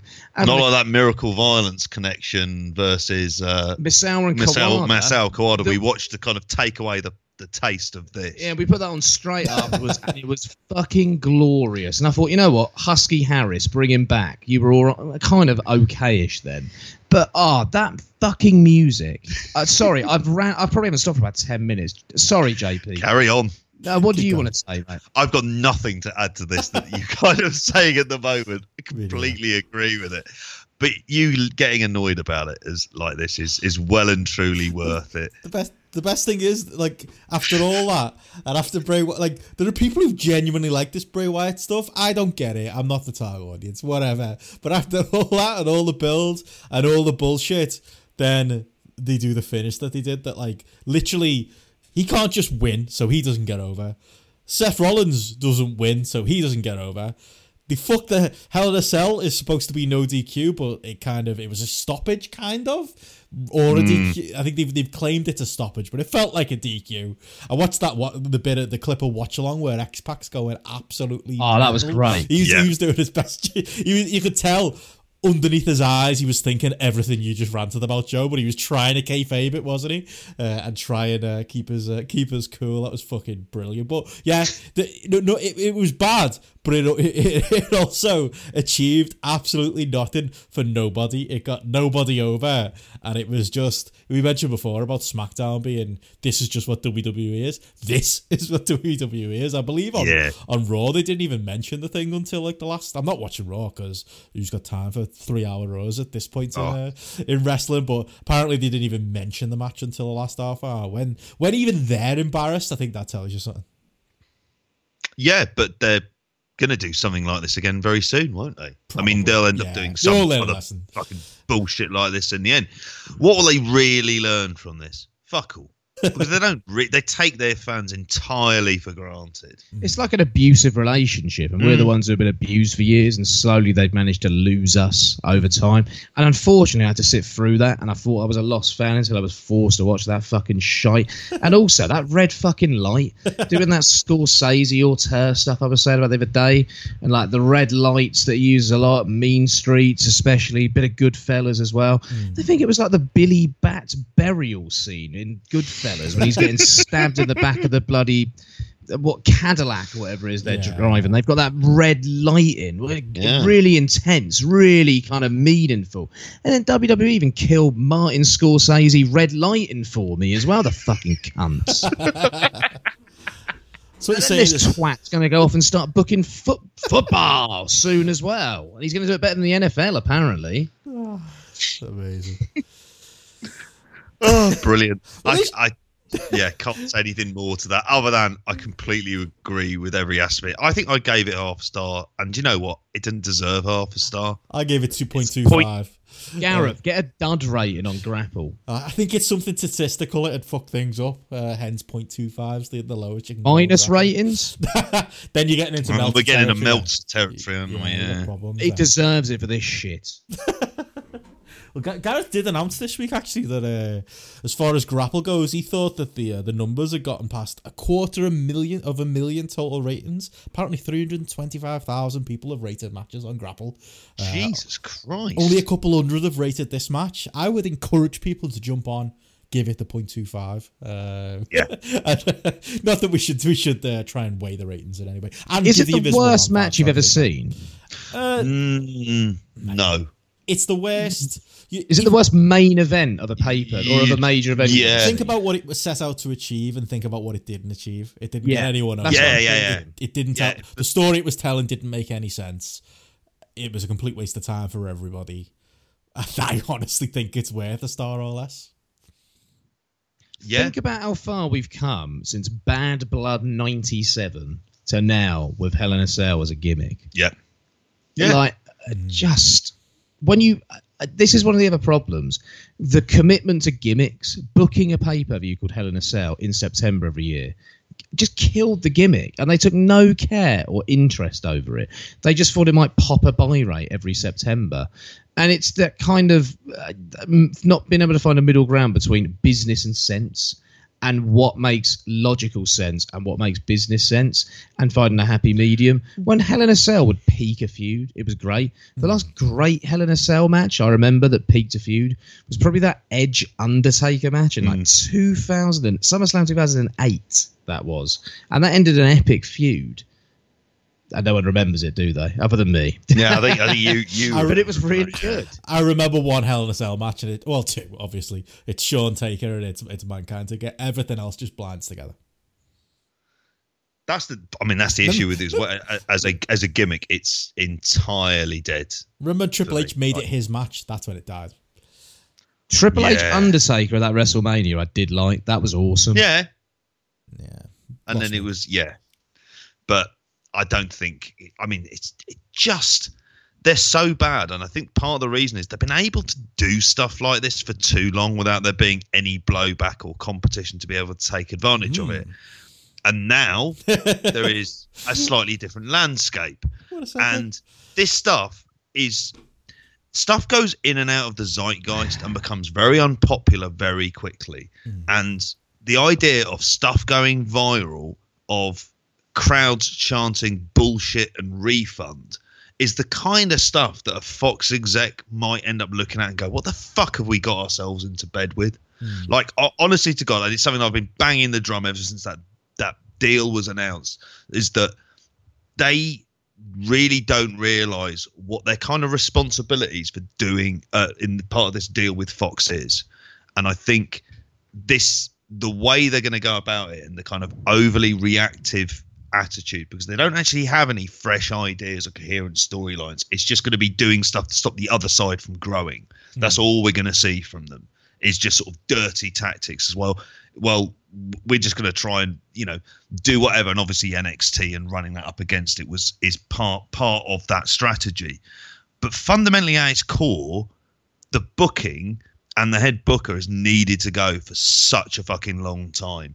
I anyone who's defending this, you've you've just got to question. Like, first of all, do you know what wrestling is?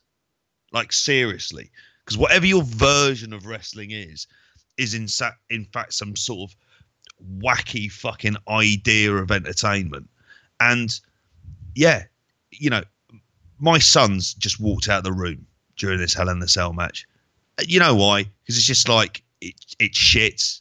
And in their and in their minds, life's too short for watching this kind of shit wrestling. Hmm. The only reason we did is basically so we could hear Joe rant the way he did. So in that You're welcome, sense, if it delivered anything, it delivered that, There you go. and that in and of itself was worth it. It was a shit rant. There's, it was classic. It mate. wasn't was good. coherent. That's part of the beauty of it. Hmm. Four star rant. I'll give it that. Um, Yeah. yeah. So there. So if anyone uh, anyone wanted it, there you go. You got your uh, your hour of us watching WWE content out of us. Fuck me. Just think about this. You got people claiming this Bray Wyatt stuff's great. you got you got like Will Ospreay out there. You know what I mean? Uh, What the fuck? People getting hung up on Will Ospreay's Twitter while claiming Bray Wyatt is great. Just have a fucking reality check or a wrestling reality check. Sorry, just yeah. Let's let's move on. there you go. So you got you got your uh, you got your WWE content, and Joe, I don't think anyone's going to be able to, any of our listeners are going to be able to uh, encourage you to to break that Bray Wyatt embargo again anytime soon. Um, I think he might be my most hated wrestler ever. I'm, I'm just thinking of who would it, who would it be? Yeah, I think at the moment he's number one. makes Jay White look good. Jay White is nowhere near my most hated wrestler of all time. Jay White is, you know, Jay White is David Beckham at his prime compared to Bray Wyatt, if you ask me. I can't argue. But anyway, as you say, that, that's our WWE rant for uh, for another month. Uh, one thing we haven't had the chance to talk about because the debut came not long after we recorded last, and I was in Germany, and it's uh, this show's a little bit delayed as well. Uh, AEW, the answer to all our prayers. You know, we can we can we can kick off off WWE, but this AEW thing was we've been uh, very hopeful about. Maybe our, some of our our hope was uh, maybe at low levels uh, when we recorded our last show and the show before, but we actually have a, a top level uh, contender to WWE now. Like I say, it's been a little while now, so this will be coming out probably Wednesday morning, and uh, episode two will be tonight of uh, of time with people listening to this. But hey, that first show of AEW, I think they uh, they squashed some of my fears about uh, what it was going to do, and they uh, they didn't do bad in the ratings either. Yeah, they did. Um, you know, as a show, as an hour and a half, it was it was a really I thought it was a really fun watch Mm. on the whole. It was different enough to WWE aesthetically. Um, just the lack of non backstage stuff Yes. was Oh, Tony Khan so refreshing. hates that stuff. Did you hear his interview with Wade Keller where he literally said the words mm. "invisible camera" maybe fifty different times about how much he hates that? Like I listened to that before I saw the show, and I was worried about this being being the Elite, the TV show. And if you, you know, Tony Khan for his faults, but if you listen to him talk, like this was never going to be being the Elite, the TV show. Hope not all of the WWE tropes were, were, were missing from this this debut, but pretty much Yeah. most of your your worst WWE tropes went there. And you're right, it did look, feel, and sound uh, like, a, like a completely different product. It felt very felt very TNT. It felt like the uh, like uh, Nitro had come back alive on on TV as far as a, a production point goes, and as far as looking different. Yeah, it really did, and, And it felt it, it was good WCW Yeah, vibe gonna say, it. yeah. It was different from. WWE. There were good tropes they'd taken from Nitro, like Yeah. with the announcers at the beginning. You did Yes. have a Larry Zbyszko there being a twat, which was good. but also like the interview with the um. SCU, Yep. which was like uh, the old Mean Gene interviews that he used to do with Flair all the time on Nitro. Uh, I, I really enjoyed little touches Mm. like that. It was like the good aspects of the crowd shots that you get on Nitro Yep. as well. That was quite cool. So what they'd taken from WCW, I thought was uh, well, postmodern but productive and fresh, if anything. What's old is new in many ways. Oh, definitely. of, of of the stuff that I didn't like, I suppose I'll go on to that. I mean, Oh. the the Jack Evans and Angelico, Kevin Smith, um, and Jay and Silent Bob stuff was. I mean, it was like That was a bad miss, yeah. But it was over very quickly. Well, I will say that, and it felt like it was one of these like it's. It was a. It, the idea of it was it was a con- thing they had to do for TNT. I'm a Kevin Smith fan. Yes, absolutely, and I'll definitely be seeing the new Jay and Silent Bob film, especially with the cameos from the View Askew universe in there as well. but uh, it was a bit odd. It was a bit messy. Like Yeah. the private party just sort of turned up and then back it Left. It off again. Yeah, like, There were a couple of points like that where it was like, you know, for the the the promise of them running without writers and just being a bunch of wrestlers and Tony Khan running a show. Little quality hmm. control, things like that maybe showed the head a little bit. Like in the main event where the referee just had to stand there while John Moxley Yeah. interrupted and you thought, you know what, maybe, maybe if you did have a few more road agents or something, somebody might have said, lads, what are we doing with the referee in this match? There are a couple of oversights like that I thought where it, would- it just hmm. seemed a little bit and a little and a few too many of those you know what they did with uh, private party and what they did you know with with, with Evans and Angelico that was like a little mini angle and then that was followed by SCU and Penta and Phoenix on the stage in a similar angle which was preceded by you know an angle in the ring uh, little things like that but the, the, the, the, but you can you can get rid of that stuff as, as weeks go on and you can learn lessons I didn't from it. think all of that was bad though. I thought some of the stuff like with was just a lot of the same. it was fine. I thought Yeah. it established it week one. at least it was building to a match. Yeah, the promo was pretty good. They did it in a fresh environment. I think Scorpio Sky looks TV ready, and I never, I never really saw that in him previously. Um, but he, I thought he was very good there. Um, I'll be honest, I've really, really enjoyed this show overall. Hmm. Um, and I ended up watching it twice, and I uh-huh. never do that. Before. Mm-hmm. And after me just bitching and complaining about having to sit through any WWE, watching a show twice that's a mainstream television product, I never thought I'd be able to do that again. But hmm. I'm buzzing for the next week, and you know, Yeah. this is I never I didn't think this was happening. I didn't think this was going to happen at this point, and I'm really quite pleased that I've got I don't know a good feeling about this. If anything, and have come out of it feeling really positive about the most of the direction, especially the kind of major macro direction of it in terms of the presentation and hooking viewers in. Um, and like one of the things I did was I watched the uh, I found a way to watch the initial airing uh, the next day. And then I recorded and watched the ITV4. Um, I flicked through it on Saturday morning, but I did end up watching most of it. And I got my girlfriend because we were eating our breakfast to watch kind of the first half an hour with me. I told her Chris Jericho would be there. She's a big Jericho fan. And she was like, "Oh, that's that Stardust, isn't it?" Straight away, was like, "Yep, Cody Rhodes." And then she was like, "Oh, he's kind of impressive here. He seems to have improved quite." a lot." I was like, "Yeah, he really has." And then she was like, "Oh, I can see why people would watch this. This is much more interesting than WWE." Hmm. And was one of the things she mentioned was the energy in the crowd. Like she was hmm. noticing this as someone who doesn't really know anything about wrestling hmm. outside of watching Total Divas, really.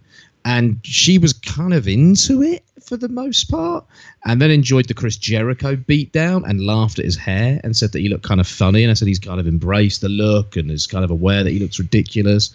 She enjoyed that, and then said that she sort of could see the emotion in the Cody moment and stuff as well. So getting a casual viewer to give an opinion on this, it was kind of a thumbs up, if anything. Hmm. Uh, you know, I think that's intriguing and that's interesting as well. And just the energy and the buzz around the arena and the fact the fans were into it hmm. and the fact that it was shot differently just gave this something else that I've not seen on any WWE show in hmm. years. I'm talking like Daniel Bryan, Daniel Bryan's rise, if anything.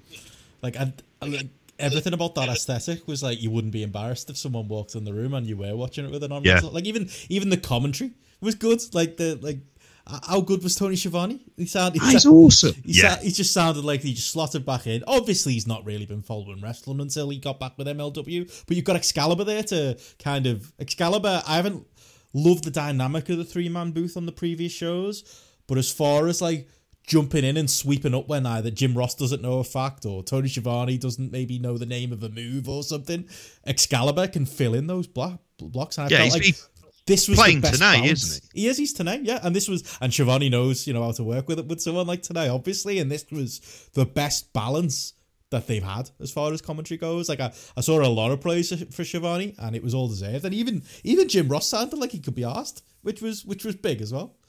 He still wasn't great though. he wasn't. He, it's it's very odd, like because between Schiavone and Jr, they're like the amalgam of Heenan and and Schiavone from Nitro. There's like kind of like not neither one of them is like the orthodox commentator, and it's not like one of them is just the color guy, but they're doing bits of color as they're both doing bits of color and bits of commentary, and so is Excalibur. Hmm. But it was it was. I mean, think about how far they've come from Alex Marvez. That's not a name we hear about anymore. Tone is an upgrade on Marvez, Yeah. ain't he? So, He's like big for this, it worked. I think it, he's got a good voice, Schiavone. Yeah, he's got That's like a he has. natural broadcasting voice, He's got a he? very good broadcast voice. I mean, funny enough, before Joe arrived tonight, I was watching a bit of MLW, Hmm. and he was commentating on that with Rich Bocchini, and you know, he for the most part, he's playing a color guy on that. So, like, he's kind of added a bit more of a sort of string to his bow, Ah. almost as a personality. And if he's going to be going in the ring to do the interviews as well, I actually think that's a quite a solid choice to go out there and do that. Yeah, I really love the way they used him as well with Mm. Cody. Like, I don't know if if I can just speak about the first match as well, Mm. just briefly. I really like the package they used to build that match. That was great. like just a really subtle, tiny thing where they'd given the first match a bit of thought and it gave it substance Yeah. and it gave it stakes straight away because it was the first match on the show and it was the first match on this new show. It was like, okay, you don't need to do this. And this is something that a lot of people would just take for granted and would just be like, here's the first match. Like you did with Liger Pillman on Nitro when you threw that out there at the Mall of America. But just doing that little package gave it so much more. And it got both guys' characters across. And people probably knew Cody was, but who knew who Guevara was unless you'd been following wrestling really on an independent level? And it gave Guevara a purpose immediately. And it's just small things like that on the show that I really liked and thought just gave the whole show a little bit more prestige, if anything. Um, as a match, I thought there were initial sort of communication issues, and both guys looked a little bit nervous. But they got way more confident as it went along, and Cody gave Sammy Guevara so much. Like you can tell that this is Cody's company, and he wants to get guys over. He's not Triple H in it. He got Darby Allin over. He's now got Sammy Guevara over. Yeah, he won this match, but he didn't win it convincingly. But he still won it and looked like a star at the end of it and the way they then advanced it and built the heat with Jericho afterwards, and then involved Guevara in that as well. Just really great stuff to do on week one. You had emotion in that first segment. You had emotion when he spoke to Schiavone, Yeah, but you also got a new guy over while establishing Cody as a star and while furthering the Cody Jericho feud. Like, voila! What a way to book a first mm. segment. Like, really fucking impressed with that. Mm. Yeah, I, I think the only thing I, I maybe I would say is maybe it didn't totally need, you know, I don't know. Sammy Guevara was going to be like a heel by the end of the night anyway, so all like the handshake stuff and maybe, maybe I kind of thought maybe he got a little bit too much in the match as well. Um, but that, it's fine. It's, if you're building him and he's part of this stable, Yeah, I get it. And is anyone going to be thinking, ah, Cody Rhodes, like not a star after this match? I don't think so. yeah, it didn't. I, I? I, I- it didn't hurt him at all. I think it was just a great way to put that first segment. Um, yeah, I've really enjoyed that, and I've seen the match twice as well because I watched it on the ITV uh, viewing as well. And for a first match, they should be proud of what they put on there. How was that ITV edit? Did they cut anything out? 'Cause I know there was a problem. When Yeah, it didn't they go did. live on They- the hub. Did it like till late, and then when it went up, it was like the the kid friendly version. Um, yeah, a lot of. Oh, I didn't see anything kid friendly. Um, everything was in there. Um, so I watched the ITV4 version that was on at 11:20 on the Friday night. So they must have sacrificed a bit of total recall for that one. So the army watchers getting in from the pub would have been disappointed. Um, but they what what they did cut was the Cody uh, Sammy Guevara package that I spoke about. That wasn't in there. That was a little bit disappointing. They kind of cut straight to Cody's entrance. Um, they I'm trying to figure what else they cut. There are a few things that weren't in there as well, but that was the one bit that really stood out for me that wasn't there.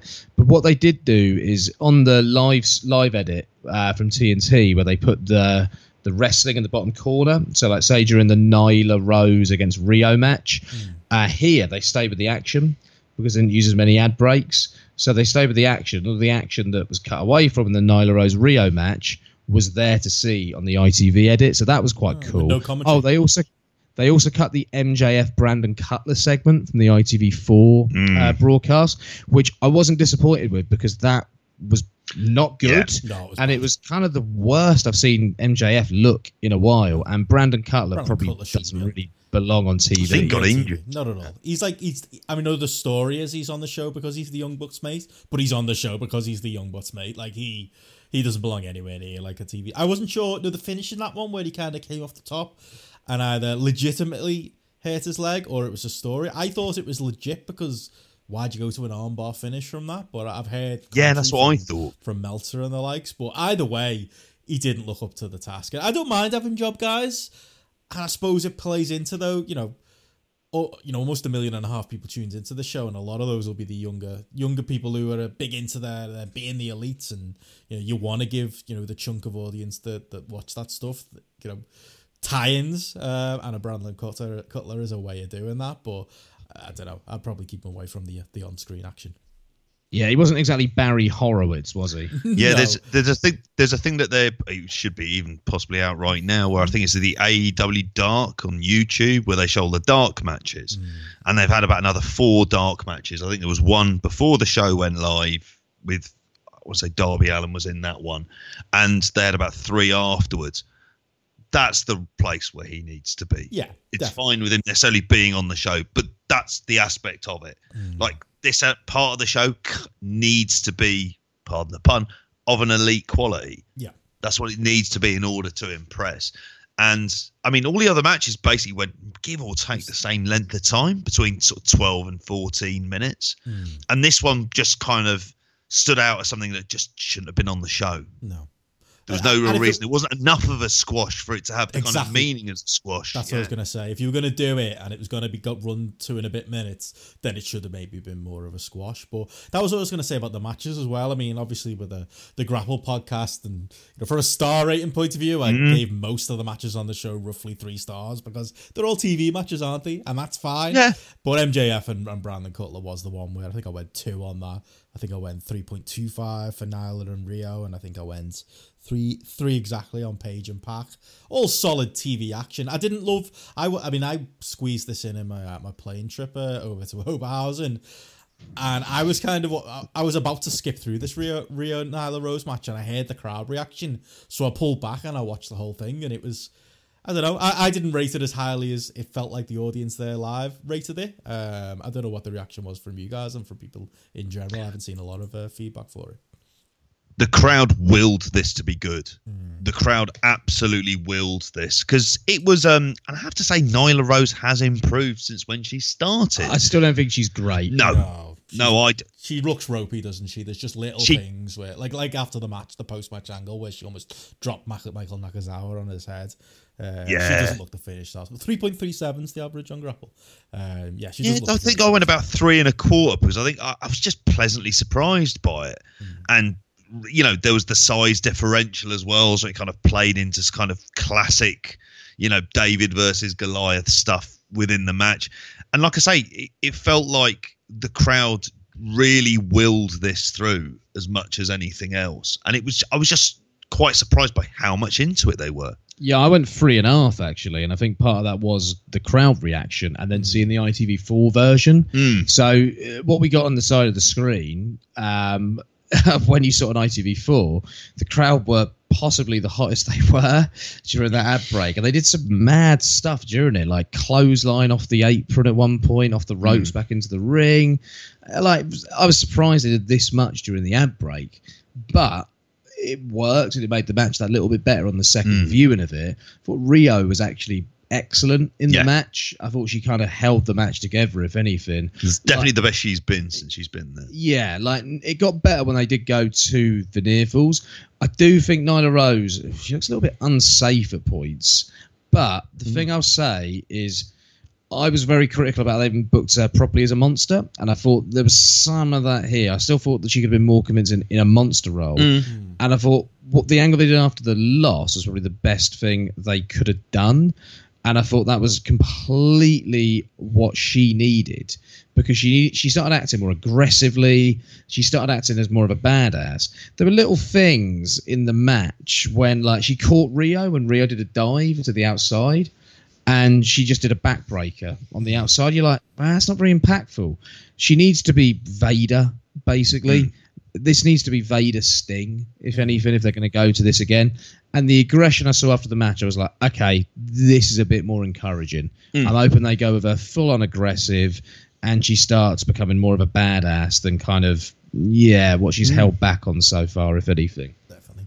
I mean, one thing I was going to say as well is I'm overall very positive on this show. We can talk about the main event if you like as well. I thought it was a solid, if angle heavy match. But one thing, one negative I would probably say, ending your show with Jack Swagger in the ring. I don't know uh, if, if that improved any more in your second watch, Joe. But like I was so full to the brim, you know, with positivity about this show, thinking, God, we've got a real major league uh, competitor to the WWE. They're gonna, they're killing it. Uh, I wasn't a huge fan, as I mentioned earlier, of you know Moxley interfering right in front of the ref. That's the type of thing they need to sort out for if, if wins and losses and referees are gonna matter uh, in this thing. And then you know, the one thing you don't want to be when you're debuting your new TV show is to invite equivalency to TNA, uh, to the bad TNA years. Not that JP will admit they actually exist. And I do feel like Jack Swagger being your big debut, and not only that, being the focus of the camera at the end of the show. That was the most TNA thing on this show, and it. I, I mean, I I don't know if you feel any differently about Jack Swagger, but haven't seen him on Lucha Underground, haven't seen him in Impact itself, uh, barely give a fuck and stumble his way through matches and promos. Uh, yeah, this is like he's one he's one number away in the speed dial from Alberto Del Rio in the uh, the Impact Oh. Panic playbook. Uh, I don't think it was a good look to end the show with him. I don't mind if he's coming in as a heavy for Jericho and the focus That's- is Jericho and he's standing over Jericho's shoulder. That's one thing, but I did feel like they presented them as this big debut. Which, come on, lads, it's Jack Swagger. Up until like two days ago, his Twitter handle was still real Jack Swagger. That's how much he gives a fuck about wrestling. Uh, I know they tried to go heavy down the route of here's MMA fighter Jack Sw- Jack Jake Hager, uh, but it's still Jack fucking Swagger. I thought that was the biggest biggest miss for me on the show, and we can obviously talk about the main event too in that. Did you see those MMA fights he had in Bellator? I haven't No. seen one. Oh, fucking awful! Ugh. Like couple of serious. As bad as his wrestler matches? there. I mean, he just dominated them because he's oh. got an amateur.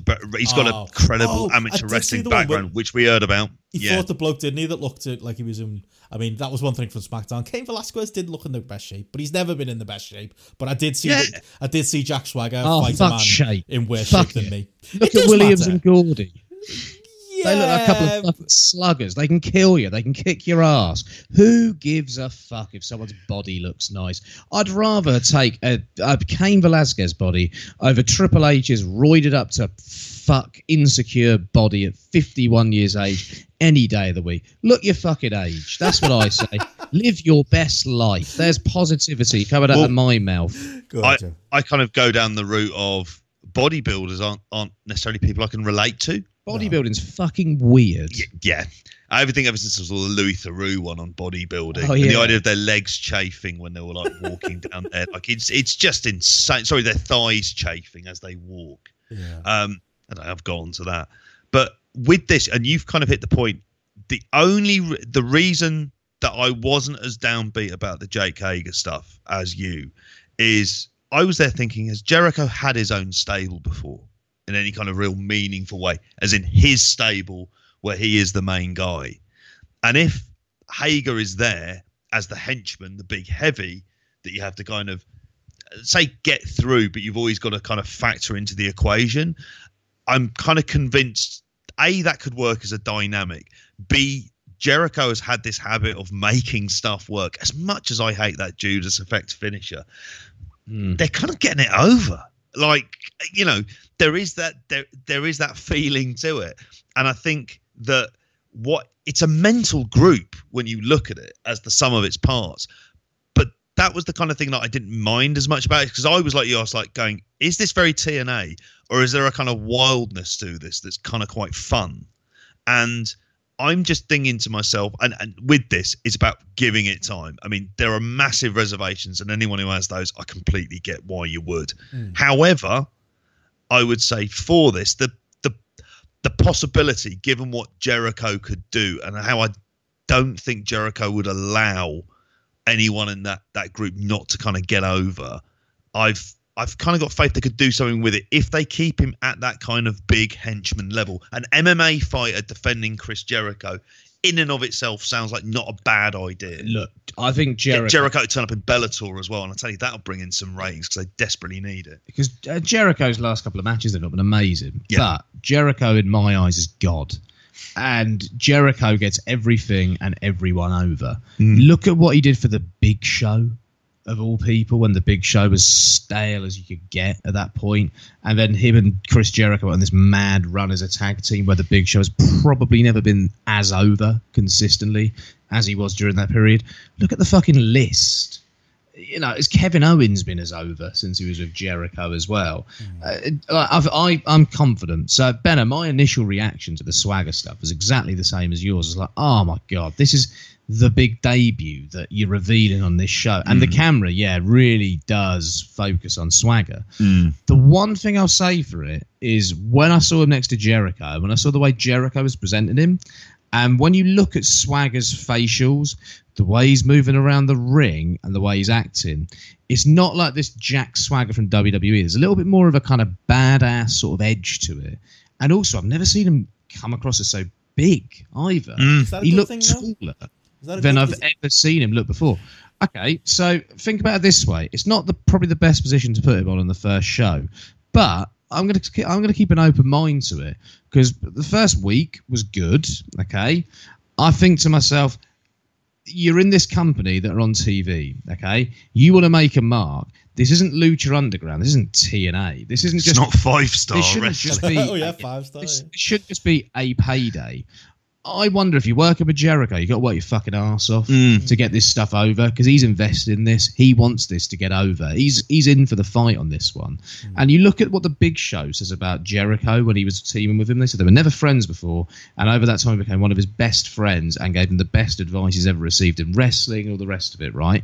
I'm convinced Jericho can make this work. And what I'd like to see is not Swagger as any sort of main eventer or someone that's booked in long matches, but I'd like to see him work a slightly different style. Rather than do all his athletic stuff, I'm going to bring it up again. I'd like to see him go full Oklahoma and look at Oklahoma's last great wrestler, Steve Williams, and turn himself into a fucking slugger because he looked like a bit of a badass the way he was moving around the ring in there. Uh, there was some stuff I quite liked about what he was doing, and I'd never seen him really move like that before. I'd never seen him hold his facials like that before either. And if he's able to reinvent himself and become a bit more of a brawler, possibly, and then once Jericho loses the belt, if you could turn them into this brawler tag team, I'm kind of open to it. I'm kind of open to see where this goes. Yeah, I wanted to see CM Punk debut. Yeah, this is a downgrade on CM Punk, hmm. but I'm not as immediately down on it. Yeah, I get the TNA comparison, but the TNA comparison usually it was someone coming in looking like they were going to be just doing their WWE thing again. This didn't come across like that at all. the faction was interesting at the end. Yeah, the main event was angle heavy. I didn't think you needed a great match from this main event. I thought you'd established enough in the show, you had enough good wrestling, and you got your main feuds booked stemming from this. And I thought that was absolutely fine. It felt like a good ending of Nitro with an NWO beatdown back in the day. And I, I Ninety seven. yeah, and I was, I was Every kind Nitro of in 97. all right with that. Oh, and yeah. if this is building to some sort of war games down the line as well, Mm. looks like it'll be a fun war games to me.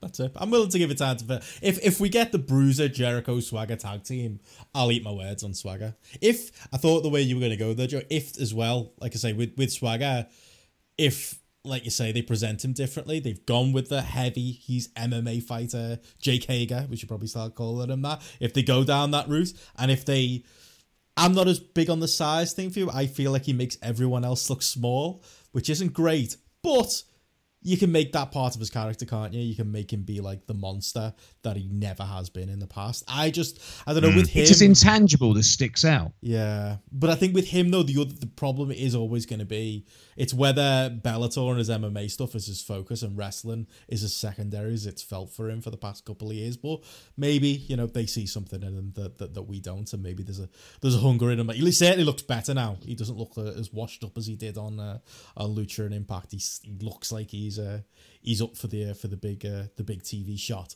Uh, maybe they can pull something out of that. But yeah, it was just you know focus. Like I said, focusing on him. I like the stable in principle, but again, big heel stables is also very impact as well. But if they do it right, they give him a good name. Jericho, like you say, runs with it. Um, I think we could be in for something interesting. And I think as well, you pitch them against the Young Bucks and Kenny Omega and the, the elite in general. You kind of uh, finding a way to acknowledge that on TV as well and making them a, a group in in canon. Um, I think that works too. And there's a lot of different ways you can go with this. I've, I'm not going to go through all my fantasy booking that I was doing afterwards, but there are certain scenarios I was thinking of that make sense. Um, and I think there is a different direction you can go. Look, let's go back to the TNA point very quickly. Look, this isn't the 11, the 11, the 11, or whatever that shite JP made me watch the other day that I didn't see in 2011 Oh, August and one we watched it a couple. Oh, we put it on before we recorded a couple of weeks ago to show me, and it was fucking awful. and it's not, it's not the main event mafia of a load of guys who are living off former glories, right? From WCW, like this isn't one of those TNA factions. Yeah, I get the TNA comparison, but Jericho is relevant, and he's managed to keep himself relevant, and he is in this. He is invested in this. No one who was ever in a faction in TNA had any investment in TNA as a company. They were picking up a paycheck. Let's be completely honest there. Uh, so I, I think when you contextualize this, I'm more confident about it, and I'm, I think it will work. I'm quietly confident. No, actually, I'm not even quietly confident. I'm fucking confident. Do you see them uh, continuing on down? I mean, the ratings were obviously great news. They Hmm. killed NXT 1.409 uh, viewers uh, on their show to NXT's uh, 891,000. They killed them. 500,000 difference pretty much uh, in the ratings. Yeah. Do you think it's going to be like Smack like SmackDown? I think is initial you know intrigue and it's gonna it's gonna crash back down to earth again. Do you think AEW are going to be? I mean, they put out a good enough show to. I wouldn't say you know it doesn't sound like to, me from the feedback I've read everywhere and the other podcasts I've listened to and just the general fan reaction to it. I can't see many of those 1.4 million people dropping off. I suppose it's like you said earlier, JP. It's going to be the the weeks and months uh, ahead whether they can uh, they can do that. But still, It- what an achievement. Yeah, exactly. I mean, when you asked us at the end of the last show what rating we thought, and yeah. you know, it's Did I say neither six hundred thousand or something? I'm sure yeah, I said that. half a million was what the industry had said. I think we Oh had kind of all gone under a million Yeah. or something around that. So this was much better than that. And obviously TNT are going to be very excited about that. And that's really the kind of that's going to be the big future for them is how much the TNT going to see in this? How much are they going to do the cross promotion when they've got NBA games? And you're talking about things like Golden State Warriors and uh, the LA Lakers. If they've got games involving them, and they're pushing all all elite wrestling. That is that's a big big deal because that's the demo you're wanting to hit. And I mean, Voice of Voice of Wrestling flagship did a great um, episode in this, going through a lot of the demo stuff. And while I, and I have said on this is like you've got to be quite measured about it and looking at the demo stuff is you've got to look at how this is over a couple of months and what's happening with that. Are you cultivating that audience? But for me, one of the biggest stories was the fact that the demo of what they got for 18 to 34, I think was the same as what they normally get for Raw. Hmm. So there was an element of this was appealing to younger people. And you know, I've got a bit of anecdotal evidence. When I was watching some of it with my son, he was looking at it and he was interested. He was like, "This looked different. The crowd looked hot." The first thing he said is he'd saw, see me watching NXT as well, and he was just like, "I looks much better than NXT." Hmm. And he again, like you know, he pointed out the ref thing as well. He was like, "Why didn't the ref disqualify him when Moxley came in?" And I was like, "Yeah, that's that's a fair point."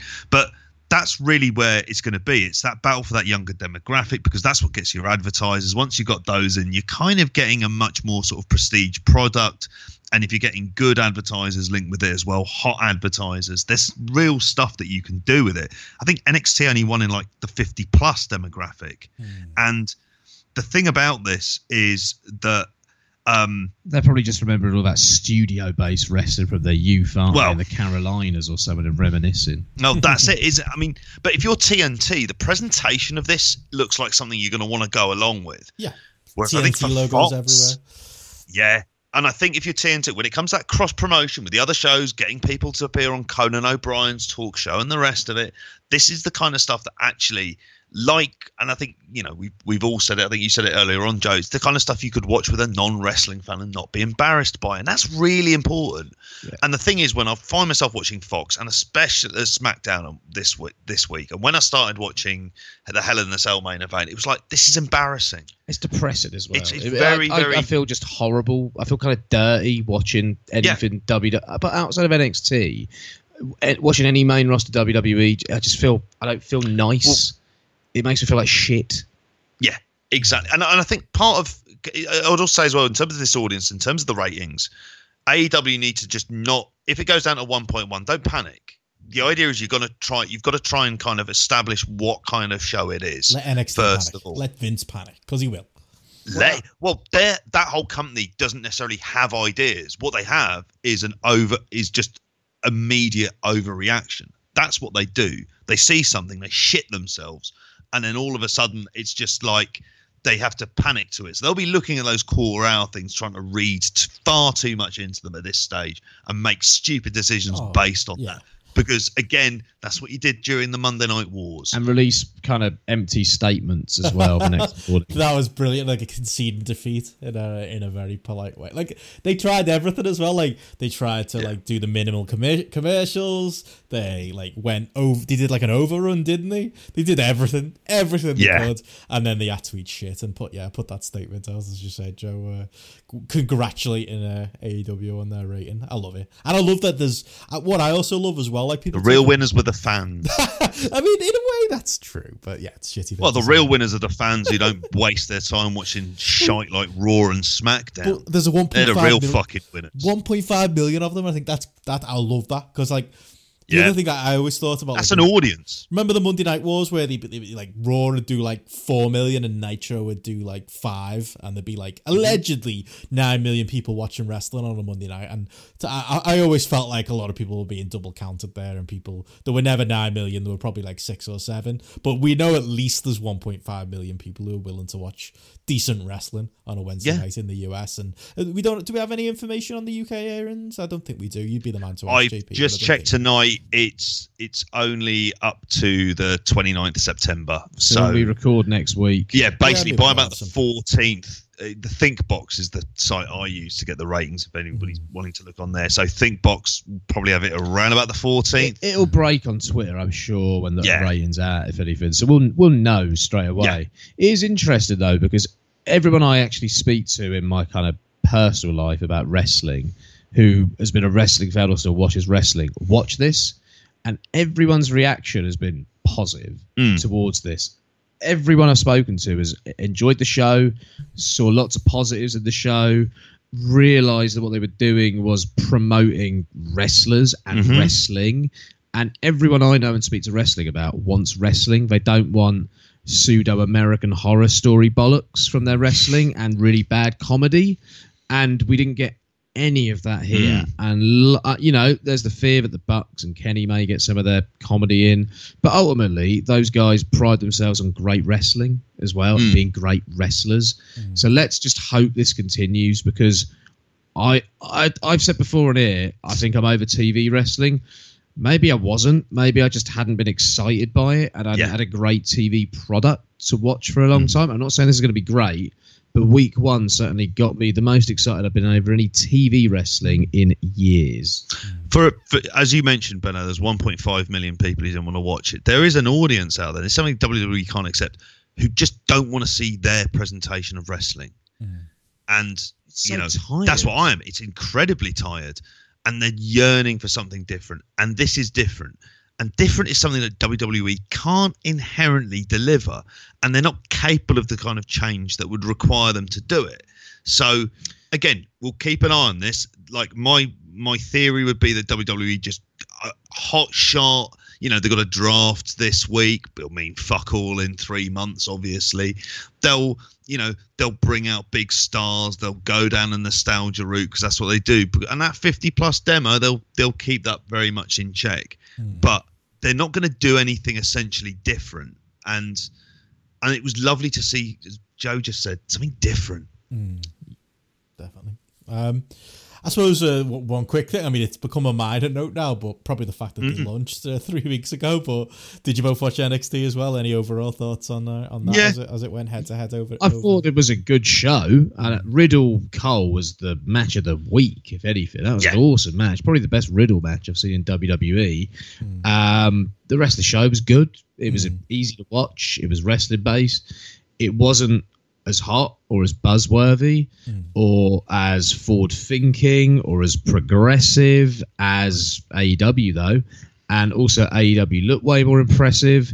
Uh, the commentary was better. The presentation was better. But I still enjoyed NXT for what it was, but I don't feel a great inclination to be watching it every week. Yeah, I might dip in every now and then, but this isn't a product that feels like it's necessarily Doesn't feel there edited. for TV. It feels like it's the network product that is going to get shafted long term because it's probably going to suffer because it's not going to do the ratings that they want it to do. And that is a great shame because the best thing they have as a company and have had for many years is NXT. But hey, if they're willing to sacrifice it to try and uh, win a war, uh, well, Yeah. the worst luck to them. Well, I think of what, Gra- what what Gareth said when he said actually one of the shames of this Wednesday night war is that the fact that it's NXT that is the one that's Yeah. possibly going to end And up not Raw. suffering. Yeah. Exactly. If there's a program that deserves to suffer more than anything else, it's Raw. it really does. Like honestly, you know, people. Some people say it's not good for the industry. It's an absolute pile of. Try fucking watching it. Like watching YouTube clips is hard enough. We watched a YouTube clip Oh earlier on my of Bobby Lashley and Lana. what the fuck Have is seen it? what is going on in that? I've seen bits and pieces. Oh right, why is Lana having an affair with Bobby Lashley? Was there any build to this? Did she just turn up on This TV is the and bad just, Heyman. This is the bad Paul Heyman. Like people, people Oh. want to quickly Yeah, the one credit who Paul loves Heyman for the good stuff. Jangles and shite. Yeah. Have you ever seen um, the Ringmaster, the film with Jerry Springer? No, I don't think so. Oh, it's a cracking film. It's hilarious. Prime Springer. And in that, um, Jamie Lee Pressly has an affair with this black bloke called Damon. And all I was thinking was, has whoever wrote this storyline, or Desmond, I think his name is, Oh, right. has whoever wrote this storyline watched The Ringmaster 20 years late and decided that Lana and Bobby Lashley should have an affair because it'll be like that Ringmaster film? Fucking awful. And the music that starts playing, this whole overproduction thing of playing music over this mystery clip is just getting out of control. It's so fucking bad. But also, another point I wanted to make about these raw clips we watched, they managed to make Tyson Fury look uncharismatic. Like, I thought that was impossible. They've they managed to achieve the impossible, but in the worst way possible. Like Tyson Fury, when building a fight, is great. Tyson Fury, when entering an arena for one of his fights, is fucking awesome, right? Tyson Fury in a WWE ring doing a scripted promo where he's got to hit lines. They are just the worst company. They don't know how to help themselves mm. when they've got a charisma magnet right there. And they killed Tyson Fury for me in one night. Like a guy who's had an awful, well, he said some awful things at this time, but in the last year, he's managed to rehabilitate his image in the last couple of years, probably the best way possible. Mental health advocate, regrets the comments he made about homosexuals years ago, right? He's come across really well in the press. He comes across great in his fight build, right? this was just like, why are you doing this, mate? Obviously, money. But he should be going in there, all guns blazing, saying, I'm doing Tyson Fury. And they basically tried to just recreate Vince and, uh, sorry, Tyson and Austin, but it didn't feel organic. It didn't feel interesting. And there's the same pull apart that they've used countless times. And the crowd were just dead for it because they know what it is and they know that this is fake. They know that there's nothing organic about mm. this because they've just thrown it out there without any semblance of build, any rivalry. And who wants to see Tyson? I want to see Tyson Fury, Deontay Wilder again. I want to see Tyson Fury and Joshua at a sold out Wembley Stadium. I'd even consider going. But fuck me. I don't want to see him against Braun Strowman in Saudi fucking Arabia. It's like they're all getting in the air. Anthony Joshua's fighting Andy Ruiz over there, so Yeah. Fury's off out there to get the Saudi money as well. Yeah. Love it. Oh, We should talk to WB more, Joe. I, I enjoy it. It, uh, it brings out the old rep, Joe. I just hate it. Jo- Do, I really do. do uh, any of us positive about Finn Balor coming back over to NXT? No. well, what is it you described Finn Balor as? I compared him to. Uh, I I mean, I couldn't give a shit about him, and I kind of compared to how I feel about. Do you remember Ray Houghton, Benno? uh, no. Used to play for Liverpool. Um, most famous in Irish football history because he scored Oh, that's what you know. against England in Euro '88 Oh, right, and before time. Italy in um, 1994 World Cup. And you know, absolute hero. Pagliuca should have been on his point. line. Yeah, yeah, he should have been on his line. I mean, it, God, as someone who watched those games, and anyone who watched those games at the time, they were a hard fucking watch. Well, less so in 88, 90. A lot of revisionist history going on there. Anyway, digress. But a lot of the time, seen as this big like, hero of Irish football, synonymous some of the greatest moments. Now, uh, for me, you sort of see like Balor. I kind of think of you know as Irish, you know, this great wrestler who was also Irish. And I know you're you're not so keen on it, but there's a lot of sort of integral moments in Irish wrestling history that that kind of belongs to him, particularly in terms of how he made it in Japan. Yet now at this point, it's just like I've got zero interest in him. Much in the same way where Ray Houghton does commentary, he just talks shite, trying to defend people who are his old mates and talk about not tactical stuff, just heart and spirit and other bollocks like that. And so, in this sense, Balor, you know, very much the kind of yes man. He's, you know, he's settled down. He's taking that big money. He's viewed as a locker room leader. Is And- he? Apparently so. Yeah, it's something I read once. um, and then, Not but there's no, but I've got no actual interest in him. And I have to say, I kind of I hear the music. I don't ever want to hear it again. If that demon shite comes out as well, I fucking that absolute wank can get in the bin along with Bray Wyatt and that mask. Also, I preferred the mask that bloke was wearing when he was um, having a Tommy Tank at the start of Mindhunter Series 2. I preferred that and that fiend shite. Yeah. I, pre- uh, uh, sorry. what was I going to? There was a point. Oh, that Finn Balor music as a surprise in a promotion It's something just something I've heard too much. Progress, ICW, OTT. It's just not a surprise. It's NXT like, oh, this fucking surprise NXT UK, again. yeah. Ah, yeah, NXT UK. Just ah, Would you? While we're on the subject, would you like to do? I'd like to know something else that's going to wind you up, Joe. ah. can I go home soon? Guess what I found out when you this talk week? tag league, can I just go home? 'Cause I need Yes. I need to shower and go to bed. Th- There was big news at Tag League, Joe. Uh, WXW announced the next in- inductee to their Hall of Fame, Robbie Brookside. it is. They showed him on the big screen in his WWE tracksuit, and literally, I think like four different people went to me. Oh, Joe, if Joe was here, he'd be fuming. I just laugh. Frankie Sloan's next. Did was it? Did he get a big cheer? he got a bit of a reaction. I mean, he, he's got the history in WXW as, and he's been going over for years. But we've done our Robbie Brookside run before, have we? He's, Yeah. he's the he's a bit like Regal, and he's the legend that never was, uh, in my opinion. Uh, Regal though has got far more in his locker than uh, than Robbie. Yeah, remember? Do you remember all those classic Robbie Brookside matches that that everyone everyone raves about? Yeah. Apparently, At that least is with like football players you never saw play, you could look at their records and be like, "Fucking hell, he scored a fair few." Dixie Dean, he scored a fair few goals. Oh, Hey, that's didn't fighting talk to you, but there's a statue around the corner from his Yeah, I'm saying he, I can accept that he was probably a legend and a great player his In days. his time. Look at the records. Yeah. Whereas Robbie Brookside, I'm like, just a bloke with long hair who likes heavy metal who did a bit of wrestling in front of no crowds because British It wrestling was on video dead. diaries. Yeah, yeah, that's good. Um, the Ro- Brookside Diaries, good documentary. Goes yeah, to Germany yeah. in that as well, doesn't he? Um, I'm pretty sure. Is that part of the But documentary? he'll do his speech in German as well because he can speak it, can't he? Mm, there you go. Yeah, he's gonna be like he did. Remember we watched the uh, the this time uh, in March. We watched the uh, the co-opted uh, performance center video with him talking to the That Germans, corporate didn't we? piece of shite. Yeah, we didn't have any of that Yeah. this time, so that's at least good. But yeah, I thought thought that'd make you laugh him going into the Hall of Fame. Um, yeah, I mean, do you want me to talk about the week? I'll talk about it briefly, but like I'm gonna we're gonna talk myself and James. You're gonna do a show at some point and talk about it in a lot more detail as he was there. But yeah, I can tell you about the weekend in general if you like the. Uh, the, the cursed weekend. Uh, there was lots of uh, talent problems going in. Oberhausen flu was going around. Like I said earlier, I was hit by it a couple of days. Even the lights went out at Ambition. Uh, this weekend was cursed. Like I don't.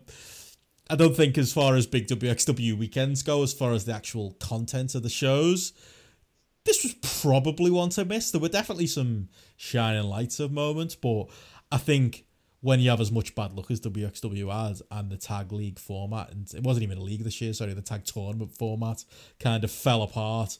There's only so much you can do. When A Kid and Carlos Romo get called over to your good friends at WWE uh, to work a dark match, and for A Kid to do that, that, that, that the, the match on the actual TV show as well. Uh, at least he did turn up to ambition. But once you pull them, once you pull Walter to do your uh, Imperium angle with uh, with Gallus, you're gonna have problems. And obviously there were the other teams that, that didn't turn up. You know, Eddie Kingston couldn't make it over famously, and there were other cancellations that that obviously weren't WWE's fault as well. Uh, but they were all always going to be uh, on a on a bad path, unfortunately. Yeah, it's it sounds like yeah. It what was the what was the net benefit of a lot of them being taken out of it? Really, ultimately, I mean, that wasn't a kid though involved in some sort of angle at the tapings with Kassius Ohno and Tyler yeah, Bate. They did at least have him do that, have his match with I think it was Yeah. Kassius Ohno. So at least there's a reason. And, you know, he made it over to Ambition as well. Uh, but no, Yeah. no, again, not every problem is WWE led. Obviously, Mark Davis was injured as well. It was just like a a storm of things that. And, and WWE, in apology, sent over uh, Oni Lorcan and, uh, and Danny Birch as well. So at least there was that too. Were they good? You know what? They were good value over the weekend, but they weren't. I think uh, you probably heard Will Cooling say this on his PW Torch podcast, as you've obviously got a subscription, JP. Um, they, Yes. he, they did. They weren't the big stars that I think they were maybe hoping for. Like a lot of this weekend was built around because the the tag tournament fell apart uh, to such a degree, and they lost so many so many teams. You know, again, not all uh, through WWE, through other means as well. It became like a tournament where they were trying to get like younger guys over, and Oh yeah.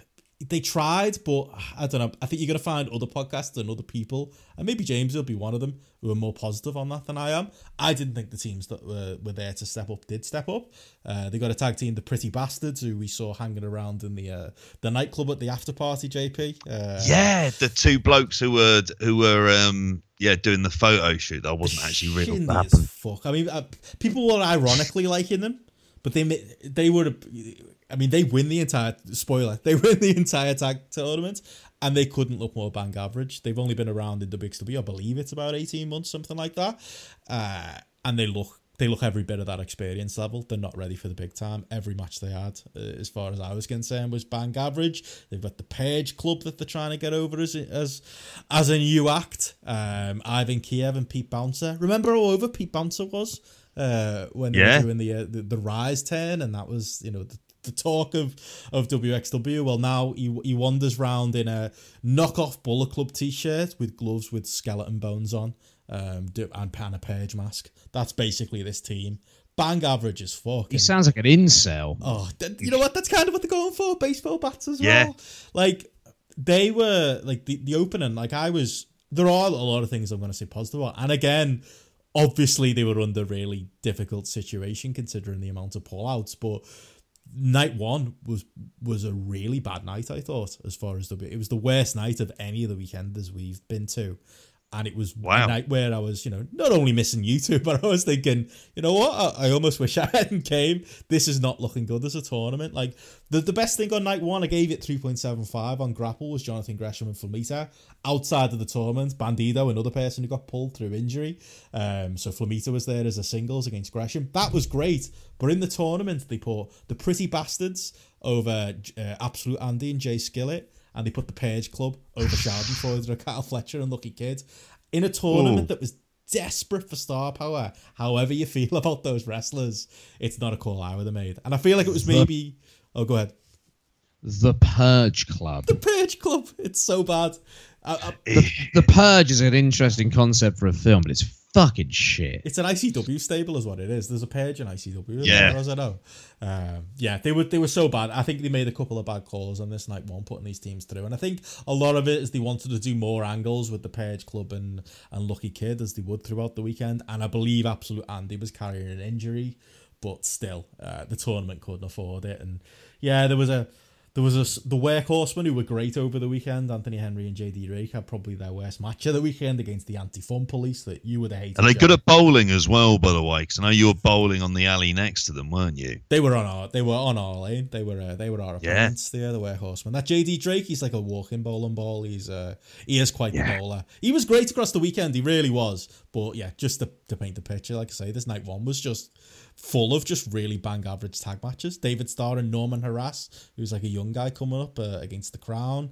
Alexander James and Yen Simmons are no longer a team anymore. I've got no patience for Yen Simmons. I think he's massively overrated amongst the, uh, the the fans of WXW, mainly because he's he's nice to the Europeans, um, nice to the non-Germans. Sorry, I think that's the main reason he's over. Yeah, that was that was pretty shit. And I thought the Arrows of Hungary.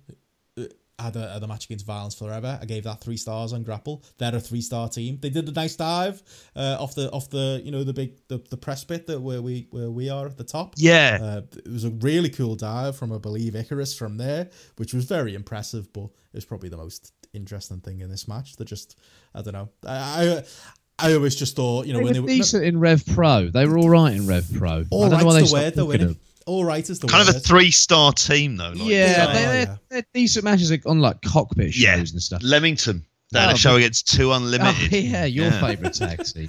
The But they- They made it through to the final, didn't they? For this. Yeah, well, I, I asked them about it. I was talking to them uh, when we did the, the press stuff about the Rev Pro stuff, and it was kind of weird because on the one hand they were like, "Well, yeah, we uh, we don't work Rev Pro anymore, and that's not that's not our decision."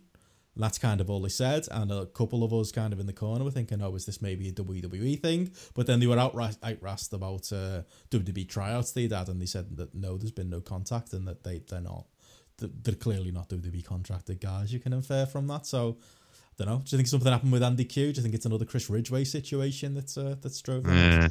Yeah. Who knows? Possibly, could be could be as simple as the cost of bringing them over, and maybe not being able to get enough bookings for them on the over the weekend Possibly. as well. I'm gonna have to say that they're one of the teams that could benefit from an extended run. Yeah, and o- they were over getting here. over when they were over here as well. The crowd enjoyed them at the cockpit, but at the same time, why do you need them when you got the Great O'Connor Rampage round as your new Oh, tag team? that is, I want to see that. Yeah, that did. Although uh, there's, if I'm- MK's I- I not there, missed we can't have our, our hat eating bet though, can we? Get him back just for the. Uh, just get MK back. Let him get squashed because he's. I think he's off. Which but- means you've got to eat the dead man ink. Cam. Uh, no, that bet was you know void. Let's put it that way. oh, is the bet not alive again? I was I'll eat. hoping it A, would be. I'll eat a roast dinner out of a hat if you want.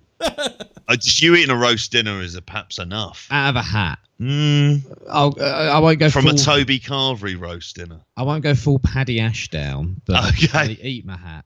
Well, eat a hat. But I'll eat a ro- I'll go to Toby Carvery. I look like a fucking weirdo uh, by eating a roast dinner out of a hat if you want. I don't mind that. Um, but what was I going to say? Um, good to see the Great O'Khan back. Sorry, Ben, I'm distracted from WXW. But I, did- I missed the cockpit. I played football instead because the card looked bloody awful, and I was slightly gutted that I missed the return of the Great O'Khan. To be honest, after Night One at WXW, I was kind of thinking I'd, I'd even I'd be rather watching that cockpit show. But things did improve. It did get better. Like the, if I believe I, I heard a, a rumor that maybe uh, some words were had with the roster and I think the team in general kind of pulled together to to make things better. And yeah, it wasn't an entire washout because day two was a lot better. We had a had a really really uh, good tag team match in Danny Birch and Oni Lorcan against the Workhorsemen. Uh, as, as I mentioned earlier, JD Drake is good as is a brawler. He, you know what? From now on, he's the real James Drake. Uh, the the one team with Zack Gibson, that is now the man I will refer, refer to as the fake James Drake. Because everything you said earlier, Joe, about like a, a big kind of hoss character that you want, that's what JD Drake is. He's like a, he's a throwback to the, the like the the country style, you know, Stan Hansen and Lariat and kind of wrestlers, and he's got so much personality. Anthony Henry's really good in ring as well, and makes a good partner for him. I believe are they feuding in Evolve now? Is that a thing? Um, If anyone watches Evolve, I don't know. JP, I don't know if you've seen anything, uh, Oh, any no. stuff against each other at Evolve, but if, Absolutely no. if they are No. continuing as a team anyway, they're fantastic. They're really great. Um, they had a really, really good semi-final match with with Birch and. It kind of it was sad that it ended in that in Birch and going over because I would have liked to see the Workhorsemen in the final, but.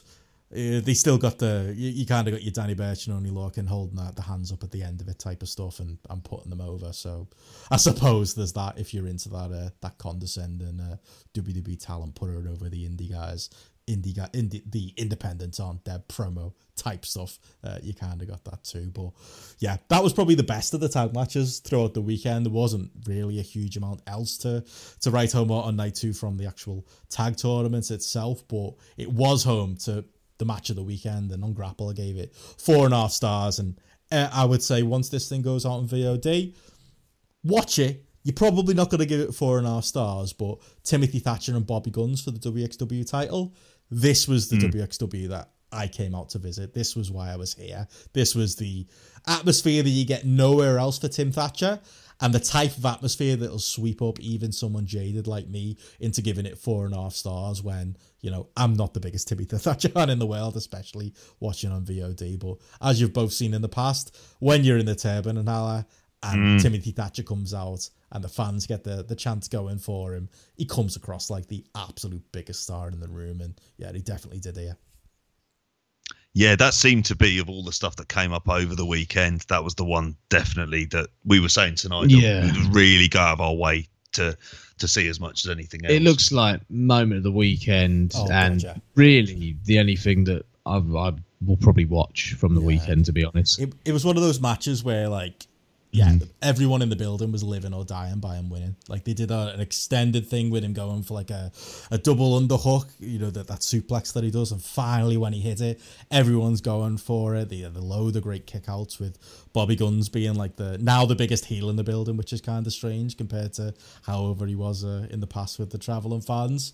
Uh, but they really pull you into it. It's a proper, like, emotional roller coaster. When you've got me standing at the top of the stairs, jumping up and down, hugging Will Cooling, you know that it's a, that it's, it's a big moment, and I've bought into the moment because yeah, Thatcher couldn't have come across as more of a star, and it couldn't have been more of a big emotional moment. This was the the good WXW. This was them pulling the trigger at the exact right moment on the right guy, and really considering everything else going on WX, in WXW right now, he's the guy that you that you do want to put your belt on. Yeah, it definitely seems like he's the most rock solid choice for them to go with at this point in time. Definitely. And and you know you know the types of matches you're going to get. You also know the consistency level you're going to get, and you know that he's over with that fan base. So mm-hmm. yeah, makes sense. And it seems to me that they built to it at the right time in order to get that at the, one of the better places to get that kind of reaction as well. Oh, definitely, definitely, and against the right guy as well. Considering how over Bobby Guns has been, you know, with the the Guns Bobby Guns chance and the Daft Punk song, he's somebody who really suffers from the music change. Joe, you would have loved it. Uh, the Schadenfreude team came out to the crappy Progress CCK song. Uh, there was a lot of bad music across the weekend, unfortunately. We asked them about it in the press stuff, and uh, the WXW line seems to be that they think the atmosphere is just as good with the uh, with the different music. Oh, It's not. fuck off. I know it's not. We I think we have to, as Arndt has said, it is. Oh, it's like watching an episode of Newsnight where these Tories just spout the party line. You just Yeah. know that I didn't like. Well, that I didn't like. Yeah, I think uh, off camera they're just going, "Oh fucking hell, why am I saying this?" Yeah, you've got to admit that. Yeah, it, definitely things aren't the same. Uh, and Tim Thatcher's kind of more generic theme that he's got now wasn't wasn't didn't matter a huge amount for the big moment, but still, yeah, I kind of miss uh, singing his own theme. Um, but yeah, that was really the highlight of the weekend on night two. Night three, there's not a huge amount. I would say people should go out, go out of the way to see. Um, Thatcher had a solid first title defense against Jonathan Gresham, gave that 3.5 on grapple. Ilya Dragunov had a solid match against David Starr, where surprise, surprise, David Starr lost to another NXT UK guy. Saw people going as high as four on that on grapple. Uh, I gave that three and a half. Not a great uh, weekend for David Starr in general, um, losing Eddie Kingston from the tag tournament and basically being fodder once again to a NXT UK guy here does fill me with a bit of dread, and it does colour some of uh, our suspicions about where exactly David Starr is headed next, or or if it's just a case of David Starr's the guy promotions put in there against WWE guys, and then once you put him in against the WWE guy, and you ring up Billy Regal and say, "Okay, um, we put on a, we want to put a, a guy over Ilya, his, uh, his name's David Starr," you're always going to get the answer no. Either way, he, he's not coming across great right now because basically in every promotion under the sun, he's losing these big matches. Well, he stepped at a belt, and I've just I just had a thought. Do you reckon the reason Regal doesn't have a night family is because Paige let someone spunk on her belt? It could be. Now Because he's a I'm bit of a include that in the belt show bark. he's a bit of a belt bark, isn't he? He- you know what? He's that angry about someone treading on this sacred belt. Hmm. Yeah, he's.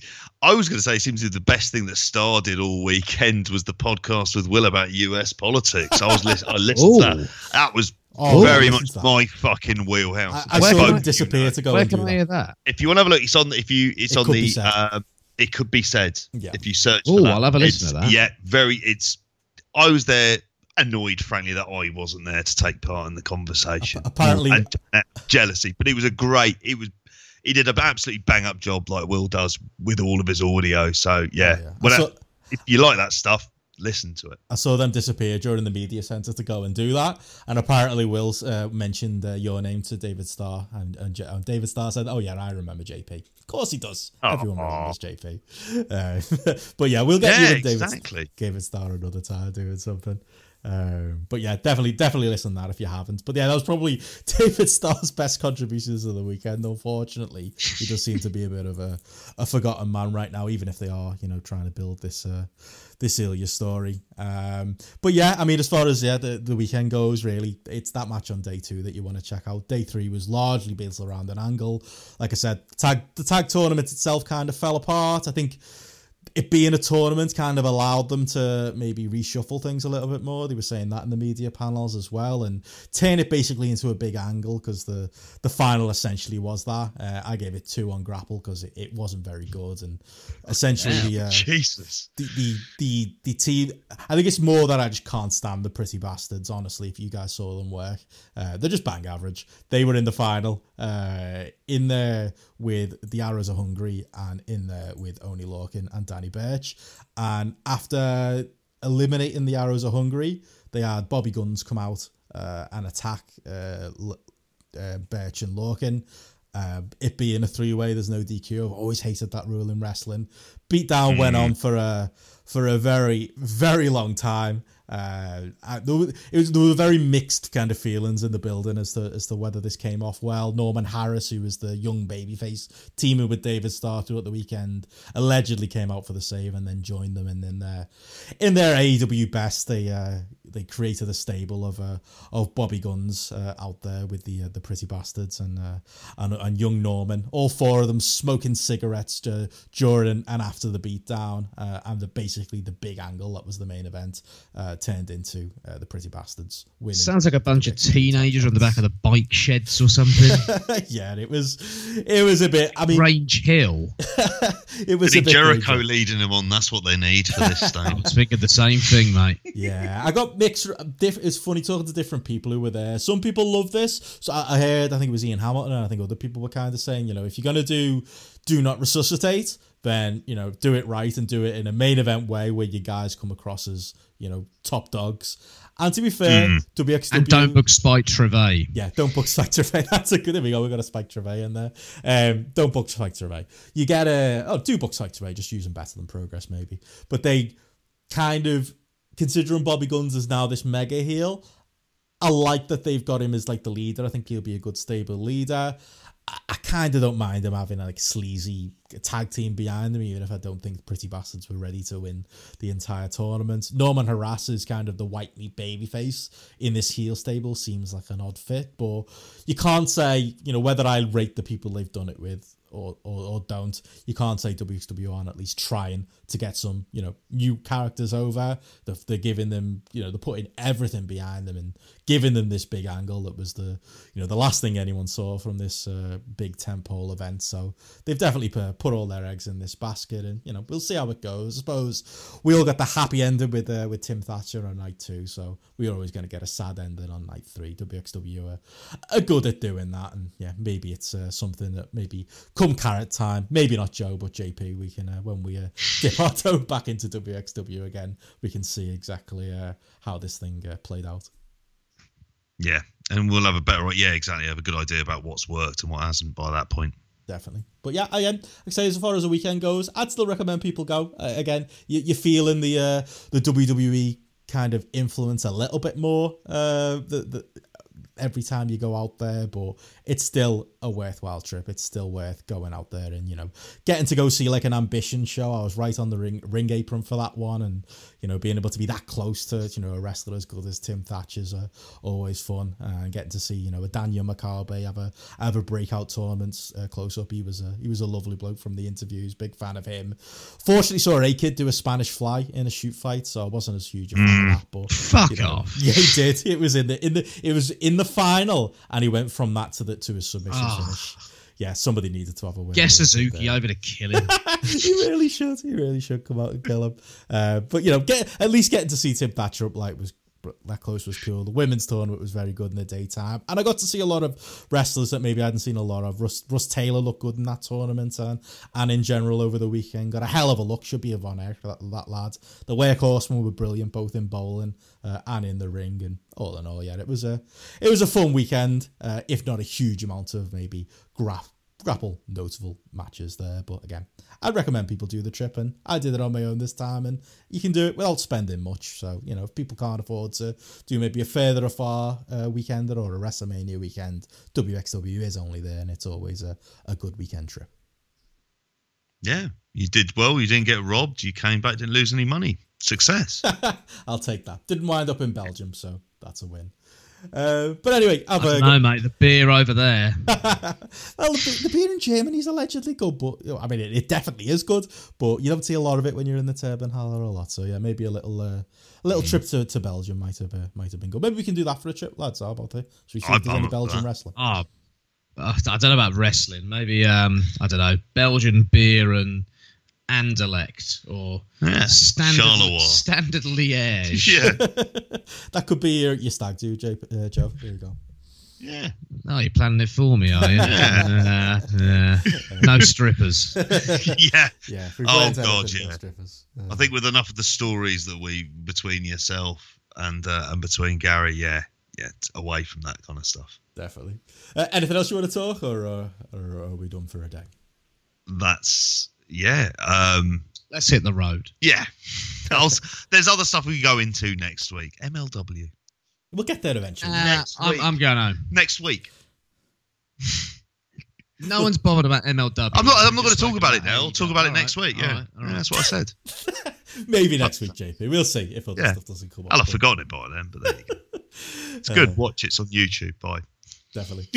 right. Anyway, plugs. Uh, JP, follow you can follow you at JP JP on Twitter. Uh, you can follow me at Benson Richard E. Follow the Grapple app at Grapple app, and you know download the Grapple app and join the uh, three hundred twenty five thousand ratings that are on Grapple, um, and join the conversation there. You can rate all of the, XW matches that I just talked about if uh, you did happen to be there the weekend, or you do watch it on VOD, uh, and rate everything else that we talked about tonight. But yeah, uh, any idea what we'll talk about next week? Other than MLW? Oh, God knows. MLW definitely. There's New Japan. Is it Sunday or Monday? Oh, King of Pro Wrestling. Mm. Yeah, bloody hell. That's A- come about quickly. Uh, AEW again. Yeah. I'm assuming. There you go. Update on the old war. Yep. We're not watching Friday Night SmackDown? No. No. No. Thank goodness for that. None of that. So yeah, you can uh, look forward to all that and check us out next Monday night. See you everyone. Bye.